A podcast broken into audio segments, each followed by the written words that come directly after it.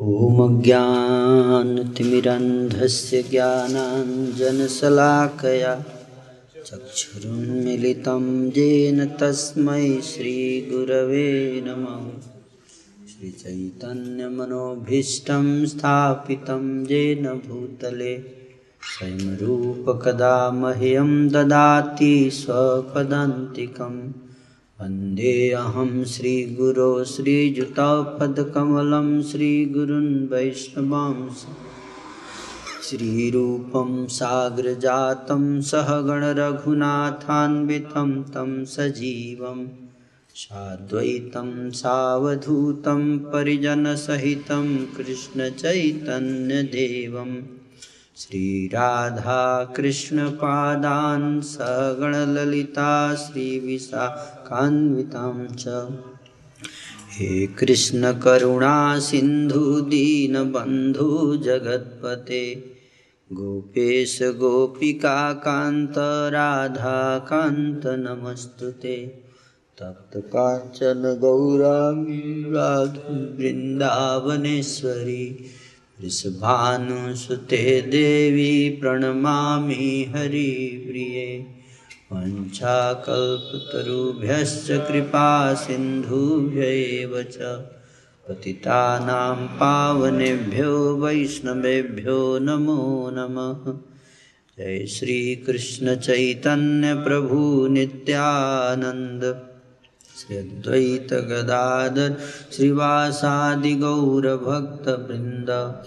हरे कृष्णा हरे कृष्णा, कृष्ण कृष्णा, हरे हरे। हरे राम हरे राम राम राम, हरे हरे। तो आप सब आज क्या सुनना चाहते हैं, बताइए। व्हाट इज़ डिमांड है? मैं सोच रहा था आज आपको कुछ दिखाता हूँ। सम वीडियोस इसमें साउंड स्पीकर आएगा साउंड है ब्लूटूथ से कनेक्ट हो जाए ब्लूटूथ ब्लूटूथ है इसमें।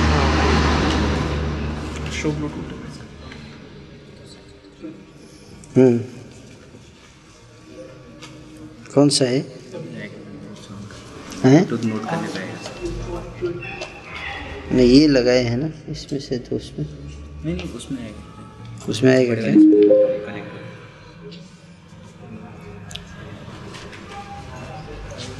ये है ना ये?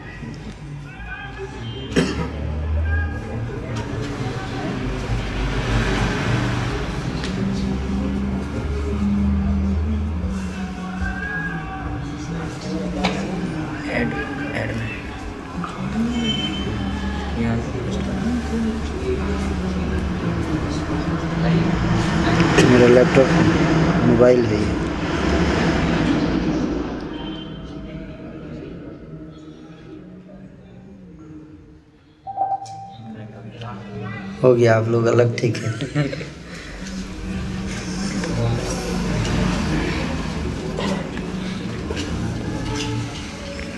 तो अभी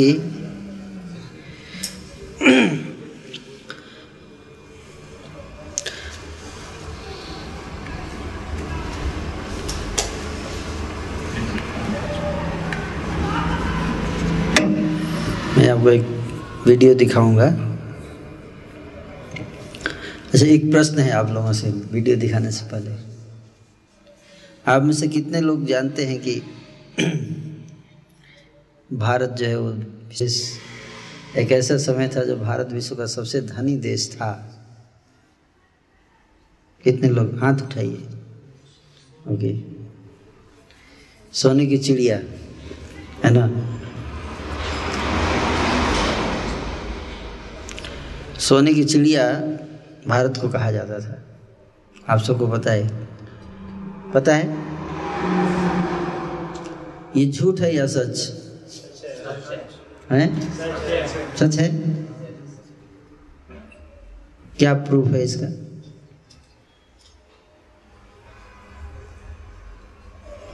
प्रूफ क्या है?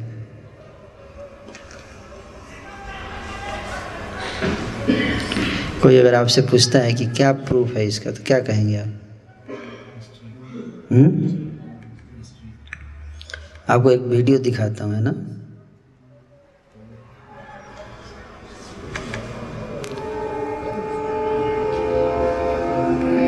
मंदिर राज्य की तिरुवनंतपुरम शहर में अवस्थित है और दो दुनिया के नाम जान चुका है। क्योंकि भारत के सुप्रीम कोर्ट के एक राय के बाद पद्मनाभ स्वामी मंदिर के छह में से पाँच तहखाने खोले गए थे और उनमें से जो खजाना निकला, वो कोई आपने सुना है पद्मनाभ स्वामी टेंपल का नाम? कितने लोग सुने ओके। तो उस मंदिर की कहानी आपको आज ब्रीफ में दिखाऊँगा। थोड़ा डिटेल में जानना चाहिए, है ना? तो सुना है हमने, लेकिन थोड़ा डिटेल में जानना चाहिए। से आइडिया लगे। क्या हुआ?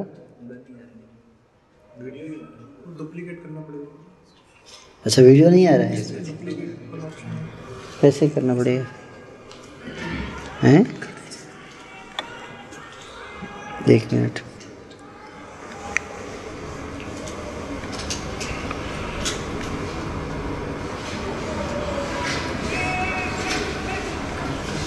भी-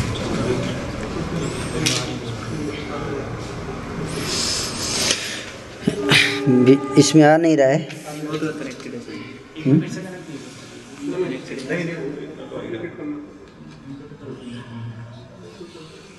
स्क्रीन तो दिख रहा है, लेकिन स्क्रीन पे जो चल रहा है वो नहीं दिख रहा है।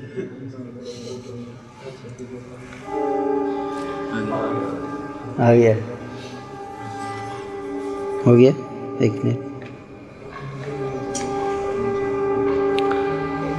एक मिनट।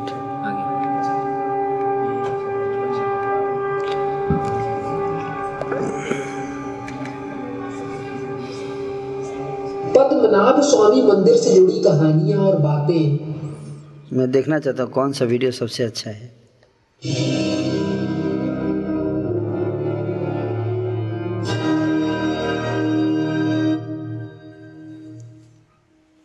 क्या हो गया? पद्मनाभ स्वामी मंदिर भारत के केरल राज्य के तिरुवनंतपुरम में स्थित भगवान विष्णु का प्रसिद्ध हिंदू मंदिर है। इस मंदिर के गर्भगृह में भगवान विष्णु की विशाल मूर्ति है, जो शेषनाग पर शयन मुद्रा में विराजमान है।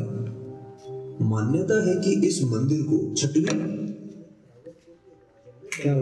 और इस बात का ज़िक्र नौवीं शताब्दी में लिखे हुए कुछ ग्रंथों में आता है। इस मंदिर में छह तहखाने हैं। कहा जाता है कि त्रावणकोर के राजाओं ने अपने बेशकीमती खजानों को मंदिर की दीवारों और तहखानों में कहीं छुपा कर रखा था। 2011 पुलिस अधिकारी खतरनाक राइफलों के साथ इस मंदिर के बाहर तैनात थे और सर्वोच्च न्यायालय के आदेश पर मंदिर के ट्रस्टी सहित सात अधिकारियों की टीम ने मंदिर के नीचे बने इन खुफिया तहखानों के दरवाजे खोल दिए, जो सदियों से बंद थे। हर दरवाजों के पीछे बंद कमरे में उन्हें सोने और हीरो के आभूषण और मूर्तियाँ मिलती गई और वो आगे बढ़ते गए। मगर जब वो आखिरी चेंबर, यानी चेंबर बी के पास पहुँचे तो उसे खोलने में वो कामयाब नहीं हो पाए। यहाँ तीन दरवाजे थे। पहला दरवाज़ा लोहे से बना था, दूसरा मज़बूत दरवाज़ा लकड़ी से बना था, और फिर आखिरी दरवाज़ा लोहे का बना था, जो सबसे मज़बूत था। इस दरवाजे पर तो कोई ताला भी नहीं था, ना कोई कुंडी थी। इस दरवाजे को खोलने की सारी कोशिशें नाकामयाब रही। इसे खोलने गए अधिकारियों के अनुसार इस दरवाजे को कोई ताला नहीं था और वो इस दरवाजे को तोड़ना नहीं चाहते थे, इसलिए वो वहीं से वापस आए। लेकिन उनके वापस लौटने के पीछे का कारण कुछ और ही था। इस दरवाजे पर सांपों के जो चित्र बने हैं, वो ये चेतावनी दे रहे थे कि इस दरवाजे को खोला गया तो अंजाम बहुत बुरा होगा, और वैसा हुआ भी था। 17 जुलाई 2011 को पहले तीन कक्षों को खोलने के तीन हफ़्ते बाद ही टीपी सुंदरराजन, यानी वो शख्स, जिसने इन दरवाजों को खुलवाने की याचिका दाखिल की थी, पहले बीमार पड़े और फिर उनकी मौत हो गई। अगले ही महीने मंदिर के भक्तों की एक संस्था ने ये चेतावनी जारी कर दी कि किसी ने उस आखिरी कक्ष को खोलने की कोशिश भी की तो उसका अंजाम बहुत बुरा होगा। कहा जाता है कि इस आखिरी दरवाजे को एक मंत्र से बंद किया गया है, जिसे अष्टनाग बंध मंत्र कहा जाता है। और ये मंत्र क्या है, ये कोई नहीं जानता, और कोई ये भी नहीं जानता कि उस तहखाने में क्या रखा है। लेकिन उस कमरे के अंदर जो कुछ भी है, वो एक अनोखे मंत्र से सुरक्षित है। कहा जाता है कि अगर कोई भी उस कमरे में जाने की कोशिश करता है तो उसके साथ कुछ बुरा ज़रूर होता है और उसकी जान भी जा सकती है। और ऐसा कुछ लोगों के साथ हुआ भी, इसीलिए उस तहखाने को खोलने का निर्णय सुप्रीम कोर्ट को बदलना पड़ा। पहले पाँच तहखानों में मिले खजाने की कुल कीमत थी करीब दो लाख करोड़, यह अट्ठाईस। पाँच जो तहखाने खोले गए, उसकी कुल कीमत कितनी थी? दो लाख करोड़ रुपए। इतने के सोना और हीरा और जवाहरात उस मंदिर में मिले। नाम का एक ऐसा बैग भी मिला, जिसमें सात अलग अलग देशों के राष्ट्रीय सिक्के मौजूद थे। इसके बाद केरल हाईकोर्ट के दो पूर्व जजों समेत आठ लोगों का पैनल बनाया गया, जिन्होंने मंदिर के तहखाने से मिले खजाने की गिनती की, जिसमें तीन साल का समय लगा था। कहा जाता है कि ज़मीन के अंदर जो धन होता है, उस पे सर्पों का अधिपत्य होता है। इसलिए मंत्रोच्चार करके 2018 में फिर से उस दरवाजे को खोलने की कोशिशें शुरू हुई थी। वैदिक साधना करने वाले कई साधुओं ने इसे खोलने की कोशिश की, लेकिन इसे कोई खोल नहीं सका। तो उसके बाद ये दावा किया गया कि अगर कोई तपस्वी, जो भगवान विष्णु का परम भक्त होगा, वो इस दरवाजे के पास गरुड़ मंत्र पढ़े तो दरवाज़ा खुल सकता है।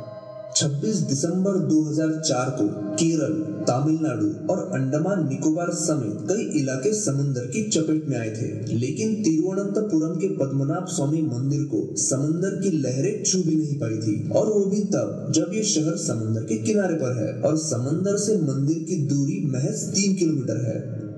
त्रवन को राज परिवार की माने तो इस दरवाजे को खोलते ही महाप्रलय आ सकता है इसीलिए इस परिवार सहित इस शहर के लोग उस तहखाने को खोलने के विरोध में हैं। ये भी कहा जाता है कि उस तहखाने के अंदर बेहद खतरनाक हथियार रखे हुए हैं महाभारत जैसे धर्म ग्रंथ में भी इस बात की चर्चा है कि देवताओं के पास एक से एक विनाश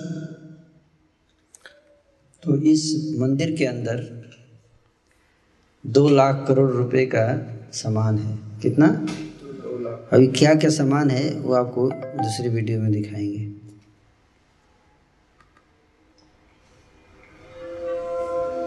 और 2011 के बाद पूरी दुनिया इस मंदिर के नाम जान चुका है, क्योंकि भारत के सुप्रीम कोर्ट के एक राय के बाद पद्मनाभ स्वामी मंदिर के छह में से पाँच तहखाने खोले गए थे, और उनमें से जो खजाना निकला, वो कोई सोच भी नहीं सकता था। पद्मनाभ स्वामी मंदिर कब बनाया गया था, वो सही से पता नहीं चलता, पर पहली बार इस मंदिर का उल्लेख किया गया था। 300 BCE यानी आज से 2300 साल पहले की संगम पीरियड लिटरेचर में। और ये मंदिर भगवान विष्णु के 108 दिव्य दर्शन में एक है। Former IPS officer TP Sundararajan के 2009 में किए गया पिटिशन पर 2011 में सुप्रीम कोर्ट ने ऑर्डर दिया कि एक एक्सपर्ट टीम पद्मनाभ स्वामी मंदिर के तहखानों को खोलेंगे और वहाँ पे मौजूद मूल्यवान वस्तुओं की निरीक्षण करेंगे। मंदिर के छह तहखाने जिनको A B C D E और एफ़ के नाम से रिकॉर्ड में लिखा गया था, उनमें से सी डी ई और एफ़ को बहुत बार खोला गया है, पर तहखाना ए और बी के अंदर कोई नहीं गया था। 2014 में द न्यूयॉर्कर मैगजीन ने मंदिर के ट्रस्टी वी खोलने के समय वहाँ मौजूद थे। उनके इंटरव्यू लिया था और उस इंटरव्यू से हम जान पाते हैं कि उस दिन वहाँ क्या हुआ था। जैसे पहले भी मैंने कहा था वॉल्ट सी डी ई और एफ़ को खोला जाता था, पर ए और बी को नहीं, क्योंकि ए और बी वॉल्ट खोलने के लिए अलग चाबी की ज़रूरत पड़ता था। तो उन चाबियों से वॉल्ट बी को खोलने की कोशिश किया गया। चाबी से पहले वॉल्ट बी के बाहर की लोहे का ग्रिल को खोला गया, फिर उसके बाद एक लकड़ी से बना दरवाज़ा खोला गया तो वो एक एंटी चेम्बर पर पहुँचे और उस एंटी चेम्बर में असली तहखाने में घुसने की और एक दरवाज़ा उनको मिला, जो कि लोहे का बना हुआ था और बहुत बड़ा और मज़बूत था और उसे खोलने की कोई रास्ता नहीं था, ना कोई ताला, ना कुछ। तो फिर उन्होंने अपना ध्यान वॉल्ट ए की तरफ़ दिया। वहाँ बी की तरह पहले लोहे की ग्रिल, फिर लकड़ी का दरवाज़ा और फिर बी की तरह एक एंटी चेम्बर मिला।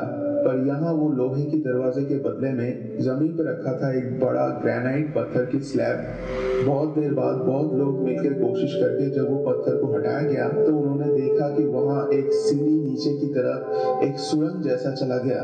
वो सीढ़ी घना अंधेरा में था और एक बार में बस एक ही आदमी जा सकता था। फायर ब्रिगेड के लोग ऊपर से सुरंग के अंदर ऑक्सीजन पंप करने के बाद वो आर्कियोलॉजिस्ट एक एक करके नीचे गए और फिर वहाँ जाके वो जो देखे, उससे कोई भी आदमी पागल हो जाएगा। जो थोड़ा सा रोशनी ऊपर से आके सुरंग से गुजर के तहखाने में घुस रहा था, उसे लगा कि जैसे अंधेरी रात में लाखों तारे चल रहे हो। पूरा तहखाना हीरे, जवाहरत, सोने से भरा हुआ था। पंद्रह लोगों को पूरा दिन लग गया वो तहखाने की सारे खजाना ऊपर लेके जाने में। अब आप सुनिए वहाँ क्या क्या मिला।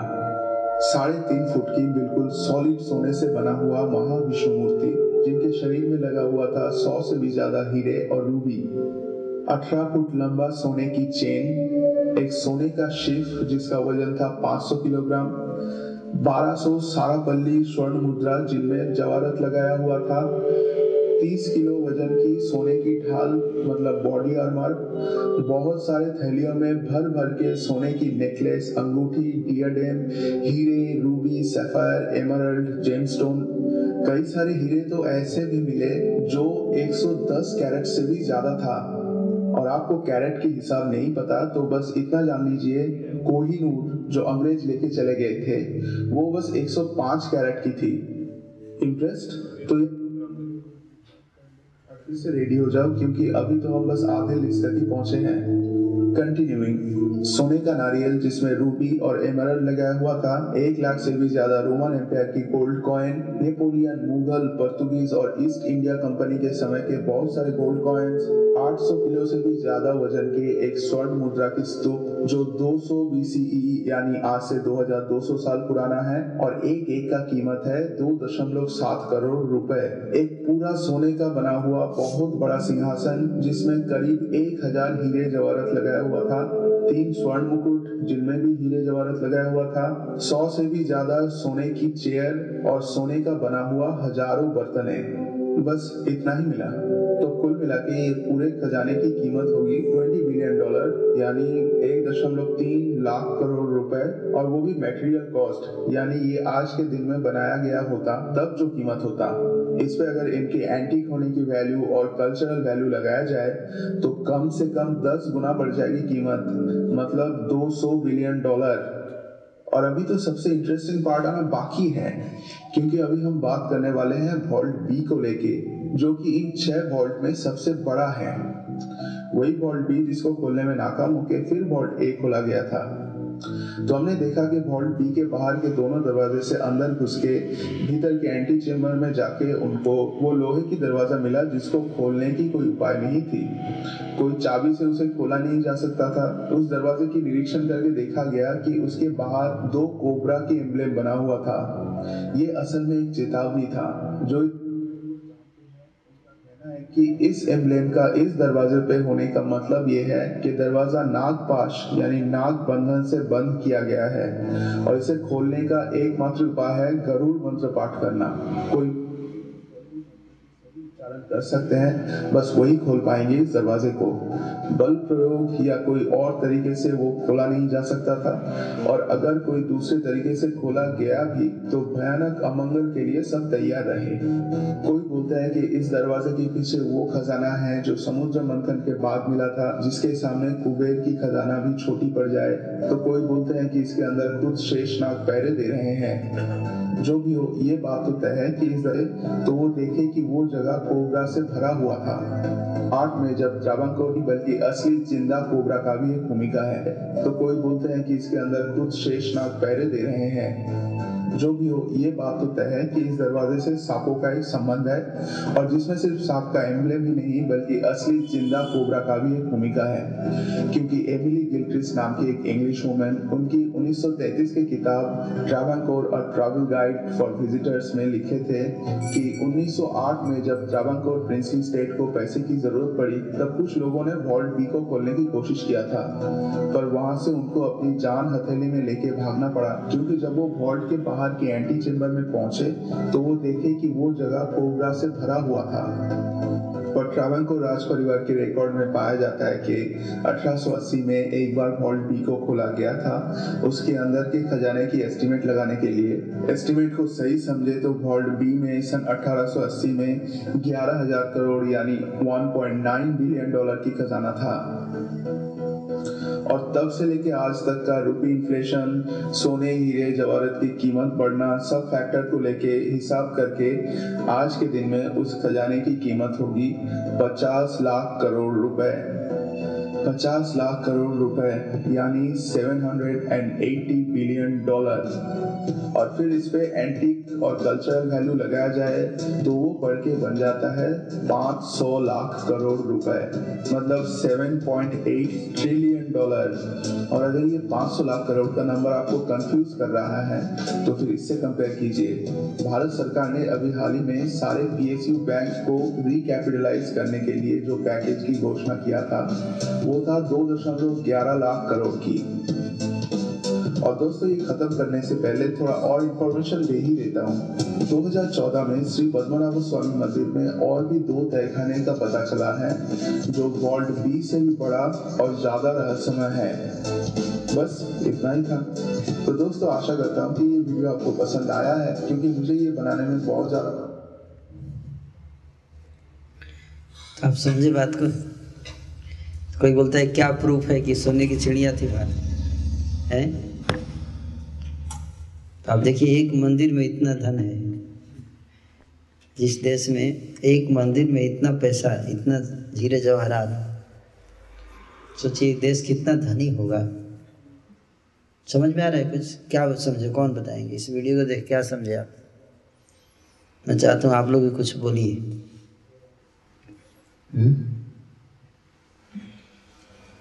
Yes who would like to would speak video से क्या समझे आप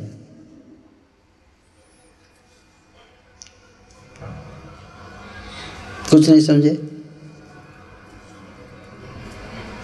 कौन बताना चाहेंगे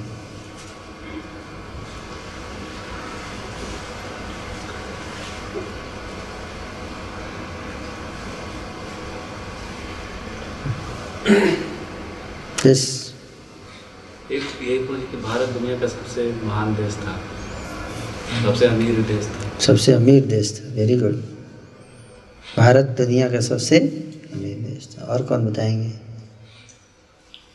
इन दिस वीडियो हम लोग देख रहे हैं कि अधिकतर जो वेल्थ मिला है वो काफ़ी पुराना था। And after that a lot of people had come from other continents Europeans आए थे डच जिसमें डच ब्रिटिश वगैरह भी आए थे and they taken lot of wealth out of India उसके बाद भी इतना सारा वेल्थ है इंडिया में. दैट मीन्स कि ये at least even if we estimate ये टेन परसेंट भी है तो नाइन्टी परसेंट अगर वो लोग ले गए हैं तो फिर कितना था? यस वेरी गुड और कौन बताएँगे क्या समझे आप? स्पिरिचुअलिटी में प्रभु जी सबसे ज़्यादा रिच है हमारी जिससे कि ये सब वेल्थ जुड़ी हुई है। स्पिरिचुअलिटी में हमारा देश बहुत धनी है मटेरियलिटी में तो धनी है ही इससे पता चलता है स्पिरिचुअलिटी में भी धनी है।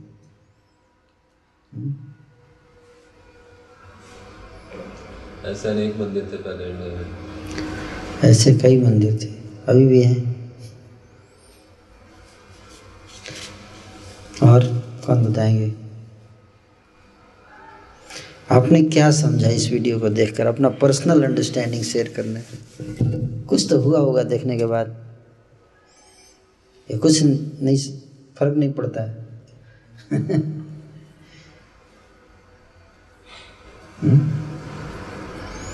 बॉलीवुड हॉलीवुड मूवीज़ मूवीज़ या बॉलीवुड से ज़्यादा एक्साइटिंग था कि नहीं? सिनेमा के बाद उसकी आलोचना तो करते हैं हम लोग। हैं कि क्या था मैं सिनेमा में? तो इसको भी करो।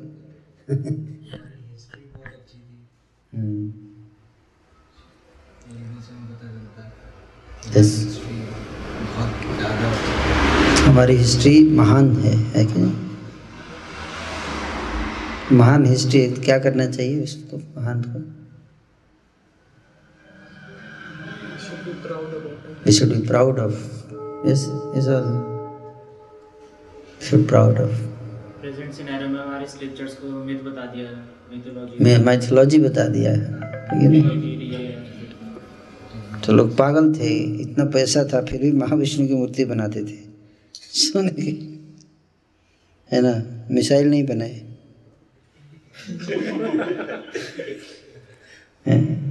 महाविष्णु की मूर्ति बनाए सोचो सोने से। गांधी जी का भी बना सकते थे? उस समय तो महान लोग होते थे। पर उनकी मूर्ति नहीं बनाते थे सोने सोने से है कि नहीं? वो भगवान की मूर्ति बनाते थे सोने से। क्यों पागल थे? मंदिर बनाते थे। हम्म। और क्या बत समझे कौन बताना चाहेंगे? Our cultural emblem has lots of value than anything other else. या। अब तो दुनिया का कोई भी चर्च या कोई भी दिखा दो जहाँ इतना पैसा हो। इतना धन मिले एक ही चर्च या कोई दूसरा स्ट्रक्चर या इस्लाम में कोई दिखा दो ऐसा मॉस्क जिसके अंदर इतना वैभव हो। है? नहीं है।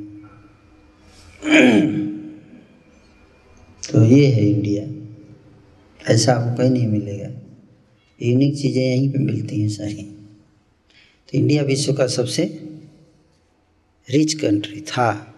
आज तो गरीब हो गया है। लेकिन आज तो लोग भिखारी बहुत बढ़ गए हैं लेकिन अठारह सौ पैंतीस में जब लॉर्ड मैकॉले इंडिया में आया था, उसने सर्वे किया था इंडिया का। अब जानते हैं बात? इंडिया का सर्वे किया था मैकॉले ने। विलियम पेंटिक जब गवर्नर था इंडिया का, उसी पीरियड में आया था मैकॉले। मैकॉले का नाम आप में से कितने लोग सुने हैं? हैं? सब लोग सुने हैं? आप सुने? नहीं सुने? अरे अच्छा किए।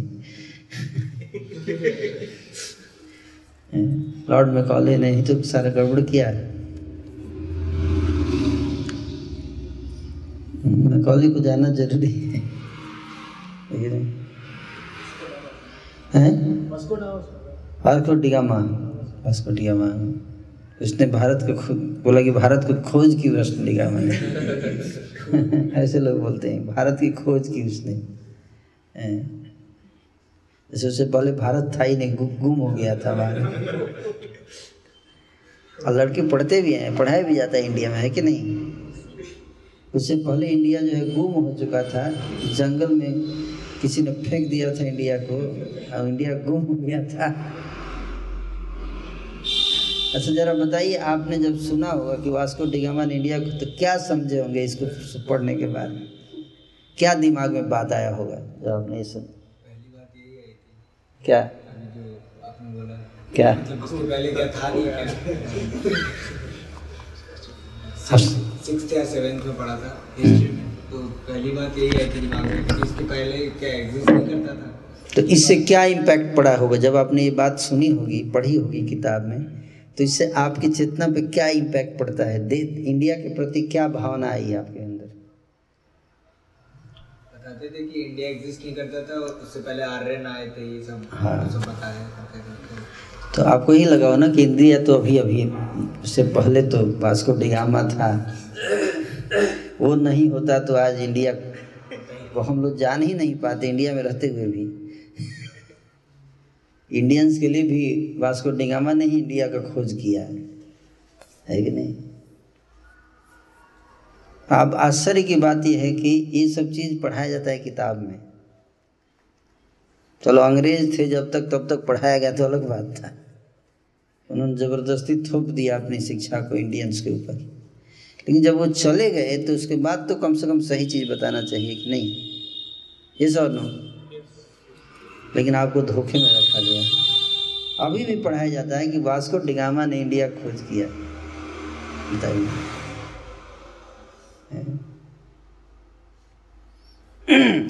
इंडिया जो है वो विश्व का नंबर वन देश था। नंबर वन देश को वास्को डिगामा खोजेगा। बताइए। सबसे धनी, सबसे अमीर देश था विश्व में। अठारहवीं शताब्दी तक इंडिया सबसे रिच कंट्री था। कब तक? एटीन सेंचुरी तक। इसके ऊपर एक ब्रिटिश अर्थशास्त्री हैं इकोनॉमिस्ट इन्हें का नाम है एंगस मेडिसन सुनिए नाम एंगस मेडिसन का? उन्होंने 1998 में पेपर पब्लिश किया था रिसर्च किया था एंगस मेडिसन तो उन्होंने पिछले 2000 वर्ष जो वर्ल्ड का जो इकोनॉमी है, कैसे फ्लक्चुएट किया है? हिस्ट्री ऑफ़ इकोनॉमिक्स क्या? हिस्ट्री ऑफ़ इकोनॉमिक्स हिस्ट्री एक अलग सब्जेक्ट है इकोनॉमिक्स एक अलग, लेकिन एक टॉपिक है जिसका नाम हिस्ट्री ऑफ़ इकोनॉमिक्स इकोनॉमी कैसे वर्ल्ड का चेंज हुआ टाइम के साथ? उसके ऊपर उन्होंने रिसर्च किया. पिछले 2000 वर्ष का इकोनॉमी रिसर्च किया वर्ल्ड की इकोनॉमी का। और उन्होंने एक किताब लिखा है, जिसका नाम है world economy a millennium perspective किताब का नाम। छः सौ सत्तावन पेज की किताब है। आप लोग जानते हैं इस किताब का नाम? पढ़े कभी? नहीं पढ़े। उस किताब में उन्होंने 20 देशों के इकोनॉमिक्स का कंपैरिजन किया है 2000 वर्ष तक। कितने देश के? 20 देशों के अर्थव्यवस्था का उन्होंने तुलनात्मक प्रेजेंटेशन दिया है उस किताब में। समय के साथ कैसे कैसे बदला, किस देश की इकोनॉमी कैसे चेंज हुई, किस ईयर में। और उस स्टडी के बाद जो उन्होंने किताब लिखा, उस किताब से आपको मैं दिखाऊँगा, है ना? तो उस किताब में उन्होंने बताया है कि इंडिया जो है वो वर्ल्ड का नंबर वन इकोनॉमी रहा है वन एडी से लेकर एटीन सेंचुरी तक। अकॉर्डिंग टू दैट स्टडी है ना? अब चाहे तो आप किताब पढ़ सकते हैं, मैं आपको दिखाता हूँ। ये किताब है। देख रहे छः सौ सत्तावन लिखा हुआ है। दिख रहा है छः सौ सत्तावन है?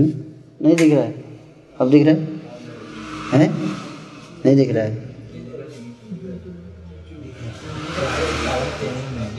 दिख रहा है ना? ये देखिए यहाँ पे। दिख रहा है? कोई बात नहीं। तो इसमें ये क्या लिखा है? देखिए, टेबल बी ट्वेंटी दो सौ तिरसठ number page page number two sixty three है, कितना? Page number two sixty three ये टू सिक्सटी टू है, ये टू सिक्सटी थ्री क्या लिखा है? टेबल।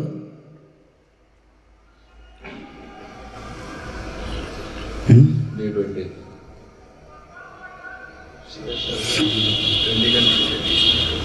जीडीपी जानते हैं? जीडीपी क्या होता है? हम्म? पढ़े लिखे लोग हैं आप लोग तो जानते ही होंगे। Shares of GDP world GDP twenty countries and regional totals zero to 1998 अभी तो दिख रहा होगा।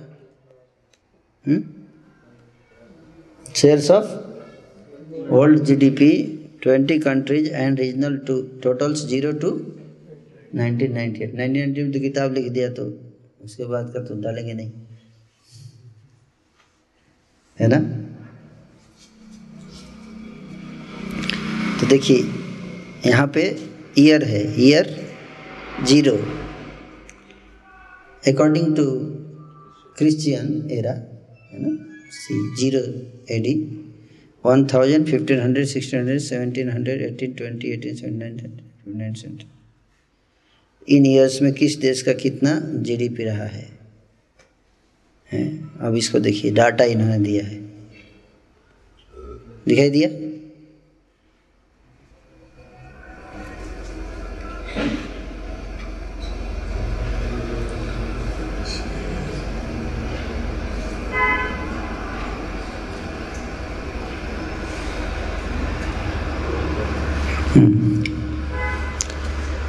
देखिए, ध्यान से देखिए इसको। दिखाई दे रहा है? थोड़ा छोटा है। इसमें इंडिया दिख रहा है? नहीं दिख रहा है? ध्यान से देखिए। ये सारे देश तो एक हज़ार तक गायब हैं।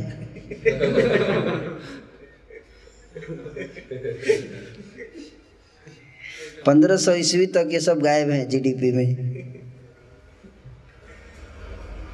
लेकिन कोई भी था ही नहीं कहने कर दिए नो प्रोडक्शन हैं? हैं? हाँ टोटल वेस्टर्न यूरोप है ना? अब टोटल में देखिए। अब देखिए इंडिया आपको नहीं दिख रहा है ना? अब देखिए दिखाता हूँ इंडिया को। ये देखिए। ये देखिए आ गया इंडिया कितना था? जीडीपी कितना था इंडिया का? थर्टी टू पॉइंट इससे ज़्यादा किसी का है?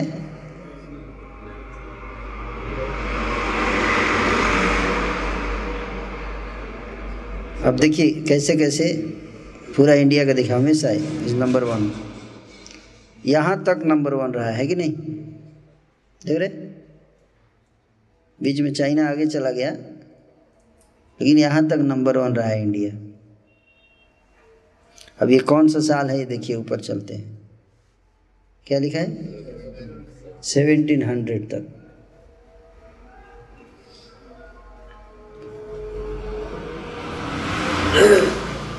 समझिए इस बात को। और इंडिया का पॉपुलेशन नंबर वन था। केवल केवल जीडीपी नंबर नहीं था। इंडिया विश्व में सबसे नंबर वन में था पॉपुलेशन में भी वन एटी में। यानी कि आज इंडिया में पॉपुलेशन ज़्यादा हुआ है। इसलिए हम लोग गरीब देश हैं। लोग बोल देते हैं ना, इतना पॉपुलेशन हो गया है। इसीलिए हम लोग गरीब हो गए हैं। ऐसा नहीं है। इंडिया आज तो सेकंड नंबर पे है पॉपुलेशन में। लेकिन वन एडी में इंडिया नंबर वन था पॉपुलेशन है वर्ल्ड में। जानते थे आप लोग ये बात? नहीं जानते थे। ज़रूरी है जानना। यस और पर कैपिटा इनकम इंडिया का नंबर वन था वर्ल्ड में। पर कैपिटा इनकम जानते क्या होता है? Yes. क्या बताइए? सर जो पूरी इनकम मतलब है? हाँ पूरे देश में। Per capita income India was number one in the world उसका भी डाटा दिखाते हैं अगले पेज पे ही है ज़्यादा दूर नहीं है। ये देखिए। ये क्या लिखा है? पर कैपिटा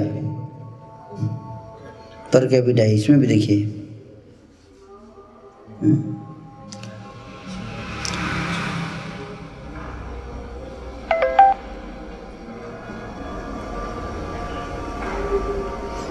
पॉपुलेशन भी है सारा। तो इस तरह से इंडिया का पर कैपिटा इनकम भी नंबर वन था वर्ल्ड में। केवल इकोनॉमी नहीं, बल्कि पर कैपिटा इनकम, पॉपुलेशन के अनुसार।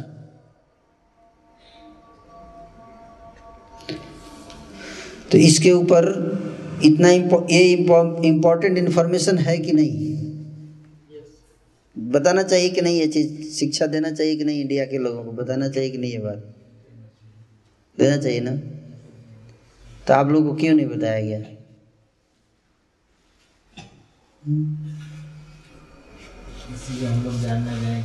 हाँ। इसलिए नहीं बताया कि सरकार ने सोचा कि एक दिन सुंदर गोपाल प्रभु बताएँगे। तो कुछ सरप्राइज़ छोड़ के रखा था सरकार ने। कि हम लोग कहीं जान न जाए मतलब सरकार सरकार नहीं चाहती। है ना? ये अंग्रेज़ों की सरकार ही चल रही है अभी। इस बात को आप जान जाइए। अंग्रेज़ तो चले गए लेकिन अपने से ज़्यादा कट्टर अंग्रेज़ बना के गए हैं। है कि नहीं? हाँ। अपने से ज़्यादा कट्टर अंग्रेज़ बना गए जैसे मुसलमान उतना कट्टर नहीं होता जितना कि जब हिंदू कोई मुसलमान बन जाता है तो उससे ज़्यादा कट्टर हो जाता है। पता है ना? ये सर ना? आप जानते हैं बात को? हाँ, वो ज़्यादा कट्टर होता है? ये समस्या है। तो तरह से जो इंडिया के लोग जब अंग्रेज़ों के चमचे बने तो अंग्रेज़ों से भी आगे निकल गए इंडिया को क्रिटिसाइज करने में। हाँ ये बता रहा हूँ। इसलिए जब भी स्वदेशी का कोई बात आता है तो ऐसे अंग्रेज़ों के चमचे आज भी भरे हुए हैं हर जगह। वो तुरंत सुप्रीम कोर्ट में दाखिला डाल देते हैं। नहीं, ऐसा नहीं होना चाहिए। ये होना चाहिए। ये हिंदुइज्म को बढ़ावा दिया जा रहा है। है कि नहीं? हमारा सेकुलर देश है। हम्म। नहीं, क्या कहना है आप तो ऐसे लोगों ने ही देश को डुबा रखा है। क्रिश्चियंस की चाल है ये सब। क्या है? क्रिश्चियंस की चाल है भारत को डुबाने के लिए क्रिश्चियंस ने किया है। अभी बात जानते हैं कि नहीं जानते? कितने लोग इस बात को जानते हैं? बहुत कम लोग जानते हैं जानना चाहिए। अभी जो सिटीजनशिप बिल भी आया हाँ। बेसिकली इसी का डेमोन्स्ट्रेशन यस हम लोग सोचते हैं अंग्रेज़ों ने हमें टेक्नोलॉजी साइंस में एडवांसमेंट कराया है। हम उनके बड़े शुक्रगुजार हैं। उनके आभारी आभारी हैं हम। क्यों छोड़ के चले गए? कुछ दिन और रहते और कुछ टेक्नोलॉजी दे के जाते लेकिन आपको बता दो कि अंग्रेज़ों ने तो इंडिया को जितना लूटा है उतना मुसलमानों ने भी नहीं लूटा है।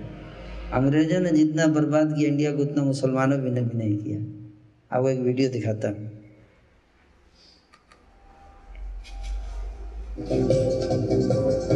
ब्रिटेन के मेडिसन ने पूरी दुनिया की अर्थव्यवस्था पर एक research the world economy millennium perspective and historical statistics ये रिपोर्ट छह पन्नों की है और इसके पेज नंबर दो पर पहली शताब्दी से लेकर 20वीं शताब्दी तक का एक बहुत ही दिलचस्प आंकड़ा है। इसमें दुनिया के जीडीपी में 20 देशों के शेयर परसेंटेज के बारे में बताया गया है। इसका मतलब है कि दुनिया के जीडीपी में 20 अलग अलग देशों का कितना प्रतिशत हिस्सा था? इसमें किस तरह के बदलाव आया, ये आपको देखने को मिलेगा। पहली शताब्दी के शुरुआत में चीन का, दुनिया के जीडीपी में, चीन का हिस्सा 26.2 प्रतिशत था। उस समय भारत का जीडीपी शेयर बत्तीस दशमलव नौ प्रतिशत था। यानी भारत का जीडीपी शेयर चीन के मुकाबले दुनिया की अर्थव्यवस्था में ज़्यादा था ऊँचा था।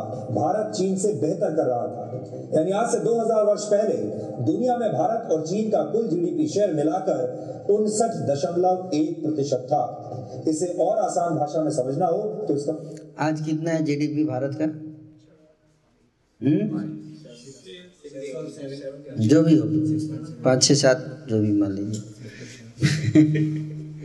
तो कहने का अर्थ है कि उस समय थर्टी टू पॉइंट नाइन था सोचिए। और आज इतने पढ़े लिखे लोग मिल के कितना है? हम बोलते हैं ना कि हम लोग पढ़े लिखे हैं आजकल पहले पागल लोग थे। डार्क एज था। तो डार्क एज में इकोनॉमी था थर्टी टू पॉइंट नाइन आज पढ़े लिखे एज में हाईटेक एज में कितना है? छ है। सोचिए तो किसको ब्राइट एज कहना चाहिए, किसको डार्क एज कहना चाहिए, बताइए। इसके हिसाब से। हम्म? तो ये अंग्रेज़ तो ऐसा कैसे दिमाग में घुस गया? ज़्यादातर लोग तो यही सोचते हैं ना कि हम एडवांस हो गए है कि नहीं? सोचते हैं ना? तो ये दिमाग में कैसे घुस गया कि हम एडवांस हो रहे हैं? किसने घुसाया ये बात बताइए? ये अंग्रेज़ों ने घुसाया। यही तो चाल है क्रिश्चियंस की चाल है ये सब। कि आपके फोर फादर्स जो थे, वो कंगाल थे। हमने आपको एडवांस बनाया है, इसलिए हमारा गुण गाइए। चलिए, कीर्तन कीजिए। जय हो अंग्रेज़, जय हो। इसलिए जब हरे कृष्णा कीर्तन होता है तो लोग हाथ नहीं घूमते। है कि नहीं? खिलते नहीं, शरीर हिलता ही नहीं। तो क्या हरे कृष्णा का करने का है? है कि नहीं? जैसे अंग्रेज़ों का कीर्तन हो, टेक्नोलॉजी आई न्यूटन, आइंस्टीन का नाम हो उछलने लगते हैं लोग। है कि नहीं? क्यों? इसलिए इसलिए अंग्रेज़ों के कारण, इसके ऊपर पूरी डिटेल में इसके पर आज मैं आपको बताऊँगा। कि आप लोग बोला है साढ़े आठ बजे तक। हैं? तो अब देखिए, ये सूचना नहीं बताई जाती है आपको, ये चीज़ नहीं बताया जाएगा। बीस साल हो गए ना किताब लिखे हुए। है कि नहीं? और आज कोई वैज्ञानिक बोल दे कि आज हमने पता कर लिया भगवान है नहीं तो तुरंत फैल जाता है खबर। है कि नहीं? गलत चीज़ें जल्दी फैलती है। सही सूचना फैलने में बीस साल में भी नहीं पता है, देखिए लोग है कि नहीं? बिग बैंग थ्योरी फास्ट फैल गई, है ना? बिग बैंग थ्योरी कितने लोग जानते हैं? बिग बैंग थ्योरी नाम सुने? सुने सब लोग? देखिए किस सुन लिए? क्योंकि इंग्लैंड से आई है, बाहर से आती है। अमेरिका से कोई थ्योरी आ जाए जो तो उसको तुरंत फैला दिया जाता है। लेकिन इंडिया के बारे में कुछ भी अच्छा हो किसी तरह से उसको कोई नहीं समझ, जान जान सकता। जबकि न्यूज़ में आया, ये मैं अपना नहीं, न्यूज़ में आ चुका है, देखिए। है कि नहीं? न्यूज़ में आ चुका है। हम्म। लेकिन ज़्यादा लोग नहीं देखें इसको। ये यूट्यूब पे है, आप देख लीजिए, ज़्यादा नहीं नहीं देखें इस वीडियो को। इंटरेस्ट ही नहीं है। इससे ज़्यादा लोग तो देख लिए कि इस्कॉन में कोई यूथ ब्रह्मचारी बन गया, वो वाला वीडियो ज़्यादा देख ले लो। सही बता रहा हूँ। जो ज़रूरी है नहीं देखते लोग, अभी देखिए। पूरी दुनिया में कुल मिलाकर जितना उत्पादन हो रहा था, उसका करीब उनसठ परसेंट भारत और चीन में था। और दुनिया के बाकी देशों का मिलाकर कुल उत्पादन सिर्फ़ इकतालीस प्रतिशत में सिमटा हुआ था।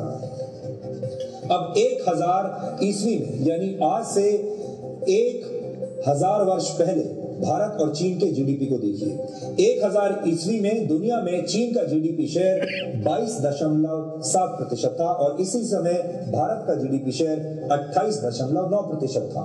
यानी भारत और चीन का कुल जीडीपी शेयर इक्यावन दशमलव छह प्रतिशत था। यानी एक तो अभी देखिए मुसलमान घुस रहे हैं, इसलिए कम हो गया है थोड़ा। नाइन हंड्रेड के अराउंड मुसलमान घुस गए थे इंडिया में, इसीलिए कम हुआ है। अभी देखिए, अभी तेज़ी से कम होगा। मुसलमान के कारण अभी कम होगा ये। है ना? पंद्रह सौ जाते जाते देखिए कितना हो जाएगा। मुसलमानों के आने के कारण उन्होंने डिस्ट्रॉय किया इंडिया के कल्चर को। क्यों कम हुआ ये भी बताएँगे। कैसे, क्या इफ़ेक्ट हुआ, कैसे होगा, अभी डिस्कस करेंगे इसके बाद। है ना? इसको जानना ज़रूरी है। अभी अट्ठाईस पॉइंट नाइन है, कितना? Twenty eight point nine percent G D P है। तो कितना कम हो गया? चार परसेंट कम हुआ। एक हज़ार साल में कितना? वो भी मुझे लगता है कि नौ से दस, नौ सौ से एक हज़ार के बीच में ही कम हुआ होगा, क्योंकि अगर घुसे थे मुसलमान। अब आगे देखिए। ज़्यादा उत्पादन सिर्फ़ भारत और चीन में हो रहा था। ये भारत और चीन की ताकत है। ये वो दौर था जब वर्ल्ड ऑर्डर यानी विश्व व्यवस्था में भारत नंबर वन पर था और चीन नंबर दो पर था। 1500 ईस्वी में चीन का जीडीपी शेयर 25 प्रतिशत था और भारत का जीडीपी शेयर चौबीस दशमलव तो चीन बढ़ गया, भारत घट गया। क्यों? मुसलमानों के कारण। है कि नहीं? तो मुसलमानों ने चार परसेंट और कम किया?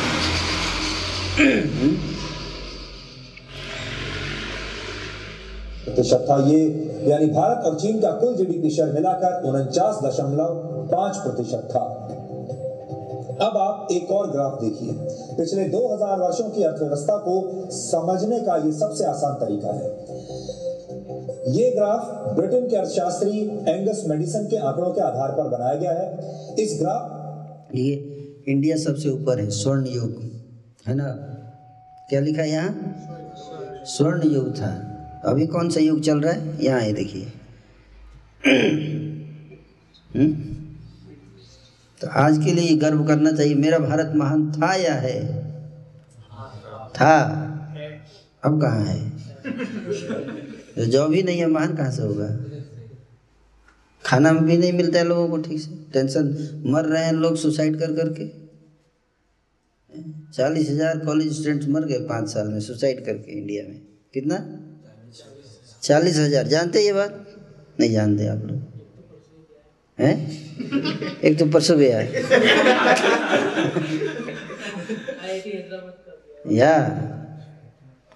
चालीस हज़ार। आप टाइप करके देखो गूगल पे तुरंत मिल जाएगा। मैं झूठ नहीं बोल रहा हूँ। चालीस हज़ार कॉलेज स्टूडेंट ने सुसाइड किया पाँच साल में। क्या दिक्कत है? मान लो चालीस हज़ार ब्रह्मचारी बन जाते, कितना, क्या कोई प्रॉब्लम था? मरना ज़्यादा अच्छा है ब्रह्मचारी बनना? कम से कम कुछ प्रचार करते ना, कुछ फैलाते हैं? उसके लिए प्रॉपर नॉलेज होना चाहिए। हाँ। मर जाए कोई दिक्कत नहीं है। उसको ब्रह्मचारी नहीं बनने का इंडिया टीवी उसका भी तो लेना चाहिए ना भाई क्यों लड़के मर रहे हैं? क्योंकि कोई ज्ञान देने वाला नहीं है उनको समझाने वाला नहीं है। इसलिए मर रहे ना। जिस देश में चालीस हज़ार लोग मर रहे हैं फिर भी मेरा देश महान कैसे है? अब महान नहीं रहा। अब तो देश जो है वो दुखी हो चुका है फ्रस्ट्रेट हो चुका है। जिस देश के युवक लोग इतने निराश हैं तो बूढ़े का क्या हाल होगा? तो सोचिए। तो बूढ़े सुसाइड नहीं करते क्योंकि सोचा अब तो मरना ही है। क्यों मरेंगे और दूसरा कारण यह है कि बूढ़े जो है, उनके अंदर थोड़ा सा संस्कृति है अभी। कल्चर है अभी, है ना? इसके कारण नहीं मरते सुसाइड नहीं करते। समझे बात को? यूथ परेशान है। जिस देश के युवक इतने टेंशन में है, अरे टेंशन होता है जब विवाह हो जाए, जब बच्चे हो जाए, पत्नी आ जाए, है कि नहीं? तब तो टेंशन क्यों? अभी तो कोई ज़िम्मेदारी है ही नहीं, फिर भी मर रहे हैं। तो क्या स्थिति है देश की, जरा सोचिए। कहते ये तो खेलने, खाने की उम्र है, क्यों टेंशन ले रहे हो? है नहीं? लेकिन इसी में टेंशन है, मर रहे हैं लोग। तो कहाँ है महान देश? नहीं है। अब ये देश महान नहीं है। हैं? वर्षों का आर्थिक अध्ययन है। इस ग्राफ में अमेरिका पश्चिम यूरोप चीन भारत और मिडिल ईस्ट। अब देखिए यहाँ के बाद कितनी तेज़ी से गिरी है अर्थव्यवस्था है ना? लेट सत्रह सौ पचास सत्रह सौ पचास के लगभग में ईस्ट इंडिया कंपनी घुसी है इंडिया में। और यहाँ से देखिए ग्राफ तेज़ी से गिरना शुरू हुआ आप समझे बात को? समझ रहे हैं? और कहाँ जाके छुप, सब कहाँ तक गया है? अभी देखिए, ये देखिए।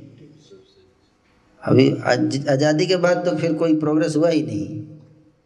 आज़ादी के बाद तो ऐसा हालत करके गए, मार मार मुरा के छोड़ के गए हैं कि अभी आप रिकवर भी नहीं कर पाएँगे आप जल्दी। ऐसी स्थिति में छोड़ के गए अंग्रेज़। इस बात को समझिए आप। It's not easy to recover Modi ji प्रयास कर रहे हैं, लेकिन बहुत ख़राब हालत करके गए हैं सब। अंग्रेज़ और उनके चमचे। It's not easy please try to understand it's not easy अभी बताऊँगा क्यों। क्यों जीडीपी शेयर को दिखाया गया आज़ादी में भारत के जीडीपी आज़ादी के बाद भी इकोनॉमी क्यों नहीं इम्प्रूव हुई? इसके ऊपर भी बताऊँगा मैं। अब आप गौर कीजिए, जैसे जैसे वक्त गुजरता गया, वैसे वैसे भारत का जीडीपी शेयर कम होता चला गया। अब अमेरिका देखिए कहाँ है? वन एटी में कहाँ है अमेरिका? तो इसको बोलना चाहिए इसका खोज हो सकता है कोलंबस ने कर दिया हो यहाँ पे, लेकिन भारत का खोज थोड़े वास्को डिगामा ने किया है। भारत तो पहले से ही नंबर वन था जो वास्को डिगामा के परदादा भी नहीं थे उस समय। उनका देश भी एग्जिस्ट करता होगा कि नहीं, पता नहीं। दिखा तो रहा था, ज़ीरो ज़ीरो था सब। पुर्तगाल था, उस समय नहीं था। वो कैसे खोज कर देगा? कोलंबस भी इंडिया को ढूँढने निकला था। वो ढूँढने निकला था कि वो अंधेरे में था, उसको पता नहीं था भारत कहाँ है। उसकी बड़ाई सुन रखा था लोगों ने। बड़ा ही सुन रखा था लोगों ने कि इंडिया इंडिया को ही ढूँढने क्यों निकलते थे? कोलंबस का भी हमने सुना है कि क्या, कैस, निकला था किसको ढूँढने? इंडिया को ढूँढने निकला था, गलती से अमेरिका को ढूंढ है। अमेरिका तो बाय डिफ़ॉल्ट उसको ढूंढा मिस्टेक से ढूंढ लिया निकला था भारत के लिए। तो आखिर क्या था भारत में कि सब लोग इसी के पीछे आते थे देखने एक बार दर्शन हो जाए तो दर्शन पवित्र हो करो यही तुम्हार गुण लाइफ सफल हो जाए। हैं? कुछ तो था ना इस भारत में। क्या था? क्यों नहीं पढ़ाया जाता आपकी किताब में? बताइए।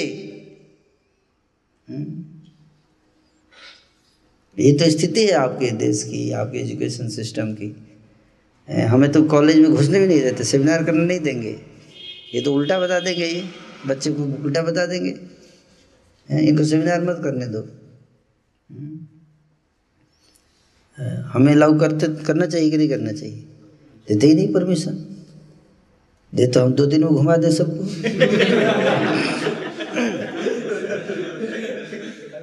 लेकिन देते नहीं।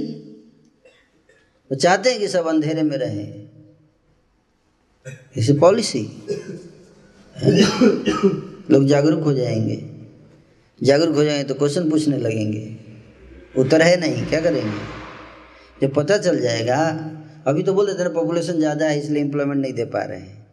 जब बता बता दे सबको कि भाई पॉपुलेशन पहले भी था ज़्यादा, फिर भी इंडिया नंबर वन था तो क्या बोलेंगे पॉलिटिशियन कुछ नहीं बोल सकते। ये सब सूचना दी नहीं जा रही है आपको। इस बात को समझिए। ये बहुत ज़रूरी है जानना।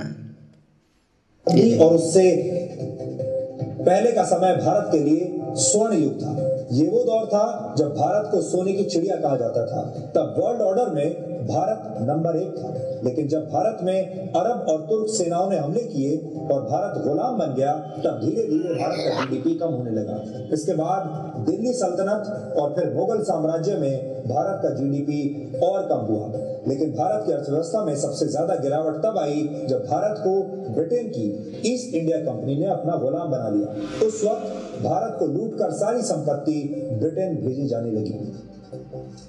वर्ष 1820 से वर्ष 1913 के बीच पश्चिमी यूरोप के देशों का जीडीपी शेयर 30 प्रतिशत से भी ज़्यादा हो गया था। ये वो दौर था जब पश्चिम यूरोप के देशों में औद्योगिक क्रांति हुई थी और इन देशों ने पूरी दुनिया में अपने उपनिवेश काम करके दूसरे देशों का शोषण करना शुरू किया। तब भारत और एशिया के दूसरे देशों के जीडीपी शेयर में बहुत ज़्यादा गिरावट हुई। जो पीड़ा भारत की है, वही पीड़ा चीन की भी है और यही दोनों की दोस्ती का आधार है। इस ग्राफ में भारत और चीन दोनों के जीडीपी में लगभग एक जैसी गिरावट आपको दिखाई देगी। हालाँकि बाद में चीन संभल गया और उसने बहुत तेज़ी से तरक्की की। आज 2018 में दुनिया के जीडीपी में चीन का हिस्सा करीब 18.7 प्रतिशत है और भारत का हिस्सा 7.7 प्रतिशत है। लेकिन इस वीडियो वॉल पर अगर मैं आपके सामने दोबारा इस ग्राफ को बताऊँ तो अब आप ये देखिए ये यहाँ से ये भारत का स्वर्णिम युग है। यहाँ आप अगर आप देखें, ये भारत की जीडीपी है और ये चीन की जीडीपी है। भारत की जीडीपी से चीन का जीडीपी शेयर दुनिया की अर्थव्यवस्था में कम है। और धीरे धीरे धीरे हज़ार पंद्रह सौ, सोलह सौ, सत्रह सौ और फिर अठारह सौ बीस तक ये दोनों लगभग एक जैसे आगे पीछे छह आपको दिखाई देंगे। और यहाँ जब मुगल साम्राज्य पंद्रह सौ ईस्वी से शुरू हुआ और यहाँ तक अगर आप देखें तो आपको भारत और चीन की अर्थव्यवस्था लगभग एक साथ बढ़ती घटती नज़र आएगी। लेकिन ब्रिटिश भारत जब हुआ 1820 से जब ईस्ट इंडिया कंपनी आई तो आप देखेंगे कि भारत की अर्थव्यवस्था और जीडीपी तो ये चीज़ बताना था आपको। अब बताइए, इसको देखने से क्या समझे आप? ये वीडियो को देख के क्या समझ में आया?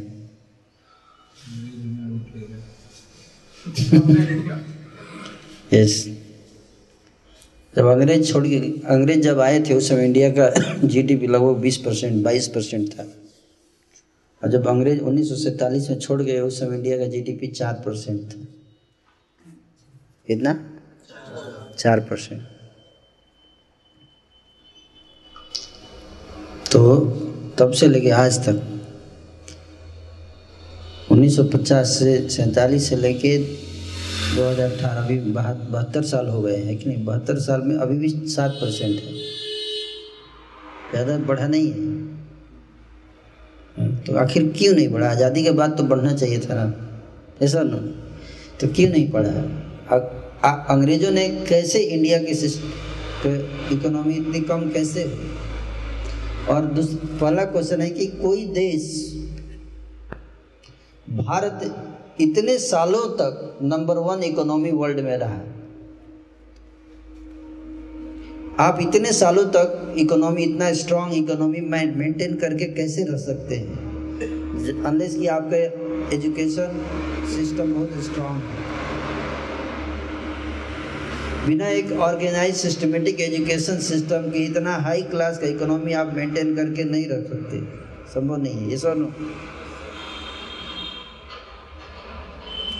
इंडिया का एक education system was best in the world लोग विदेशों से यहाँ पढ़ने के लिए आते थे, यहाँ की यूनिवर्सिटीज में। सबसे पहले, लाहौर में यूनिवर्सिटी थी, रावलपिंडी में तक्षशिला यूनिवर्सिटी थी, जब पाकिस्तान इंडिया का पार्ट हुआ करता था। Number one university in the world Takshashila. उसमें दस हज़ार स्टूडेंट पढ़ते थे? आपको मैं एक वीडियो दिखाता हूँ एजुकेशन के ऊपर। कितना स्ट्रांग एजुकेशन सिस्टम था इंडिया का।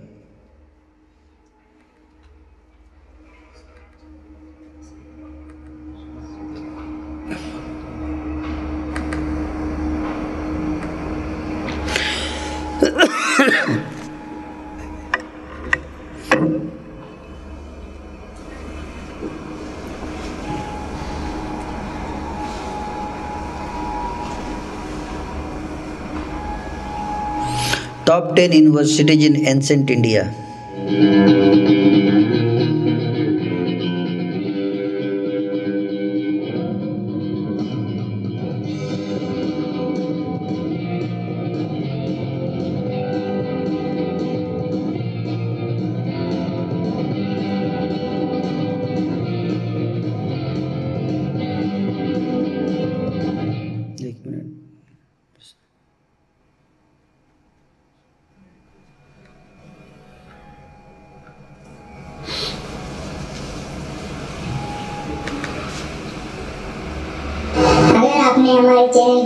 Subscribe नहीं किया है तो उसे सब्सक्राइब करें जिससे कि नए शासक द्वारा की गई थी। लेकिन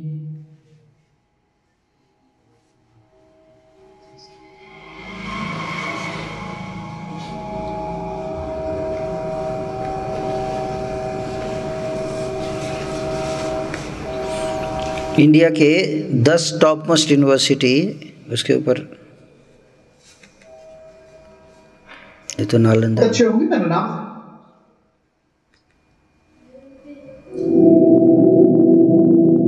नाम Aksharabdha Science House. And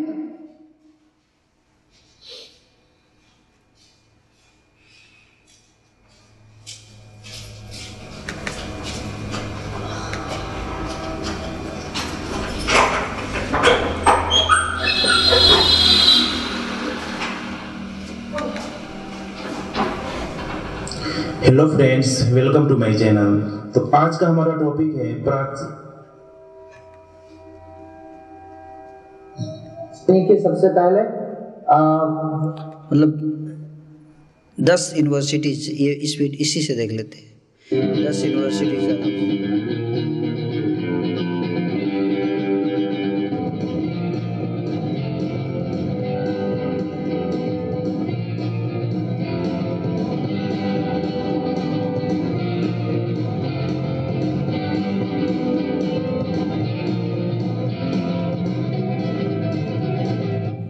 आपने देखा 18 arts he taught how many arts? Three vedas and 18 arts. Arts मतलब इंजीनियरिंग सब्जेक्ट्स आर्ट्स मतलब क्या? आज जिसको इंजीनियरिंग बोलते हैं, उस समय क्या बोला जाता था? उसको आर्ट्स बोला जाता था, कला, जैसे शिल्प कला हुआ कंस्ट्रक्शन इंजीनियरिंग है? कंस्ट्रक्शन इंजीनियरिंग मैकेनिकल इंजीनियरिंग उसको क्या बोलते थे? हैं? लोहे के काम जो करते थे, लोहार। सिंपल लोहार बोलते थे लोग, है ना? इंसल्ट फील करेगा वही व्यक्ति आप आज, है कि नहीं? ये ये भी अंग्रेज़ों का दिन है। हम जानते नहीं है सब? ये भी अंग्रेज़ों का दिन है। पहले जो इंजीनियरिंग होते थे, उन्हीं को शूद्र कहा जाता था। लेकिन लेकिन अंग्रेज़ों ने ऐसा सेट कर दिया, लोग देखो तो शूद्र मतलब बहुत नीच वैदिक सिस्टम में ऐसा नहीं था। वैदिक सिस्टम में शूद्र को नीच नहीं माना जाता था। देर सेवेंटी परसेंट पॉपुलेशन शूद्र की थी। ये शूद्र शब्द इतना नीच जो बैठाया गया, दिमागी अंग्रेज़ों के द्वारा बैठाया गया है पॉलिसी ऐसा था नहीं। ये जितने आर्किटेक्चर इंजीनियर जितने मैकेनिकल इंजीनियर सब सारे जो है वो ये इंजीनियरिंग की डिग्री दी जाती थी। शूद्र को, शूद्र जो होता था वो हम अभी शूद्र बोलते हैं तो लोग ये शब्दों का खेल है साइकोलॉजी है ये। आप समझे बात को? ऐसा सिचुएशन था नहीं इंडिया में। शूद्र को नीच नहीं माना जाता था। ये चीज़ वो है, इसको ऐसे समझना है कि ये अंग्रेज़ों ने जानबूझ के इस तरह से लोगों के दिमाग में बैठाया। सेवेंटी परसेंट स्टूडेंट्स जो गुरुकुल में होते थे वो शूद्र जाति के होते थे शूद्र जाति का मतलब वो भी, जाति मतलब क्या, ये भी लोगों को मिसअंडरस्टैंडिंग है। जाति मतलब क्वालिफिकेशन जिसका जो क्वालिफिकेशन होता था, उसके अनुसार उसको जाति क्लास बताया जाता था। न, इसके बारे में कभी डिस्कस करेंगे वर्ण व्यवस्था क्या है। तो ये जो हीन भावना, ये मिसअंडरस्टैंडिंग से बैठाया गया, ये भी अंग्रेज़ों के द्वारा बैठाया गया है। इस बात को समझिए। इतना था नहीं पहले। जितना आज के समय में लोग सोचते हैं, है ना? वैदिक कल्चर में ऐसा नहीं था। उनको ट्रेनिंग दी जाती थी कैसे खेती करना है, कैसे जो है उनको लोहे के सामान बनाने हैं, लकड़ी के सामान बनाने हैं, सारी आर्ट्स इसको बोलते थे आर्ट्स बोलते थे पहले। उसी को आजकल साइंस बोलते हैं। टेक्नोलॉजी जिसको बोलते हैं, है ना? ये सारी व्यवस्था थी।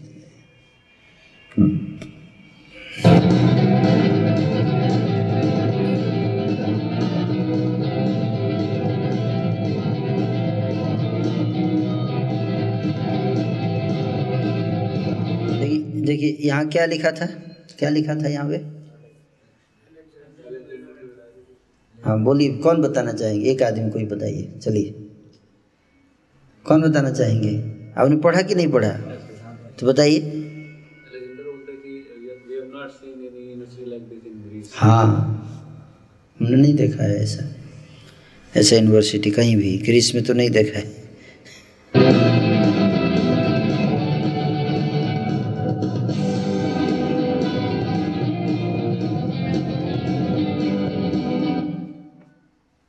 क्या बता रहे हैं? यहाँ दिखे नहीं रहा है। कैसे दिखेगा ये?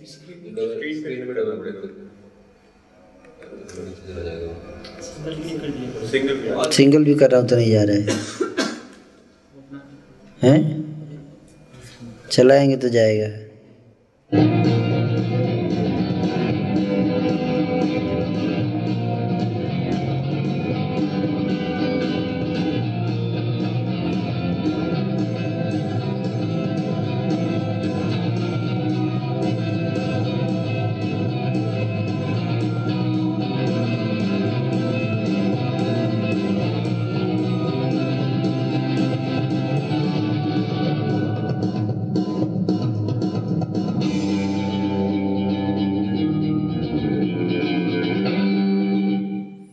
कितने कंट्रीज़ का नाम था?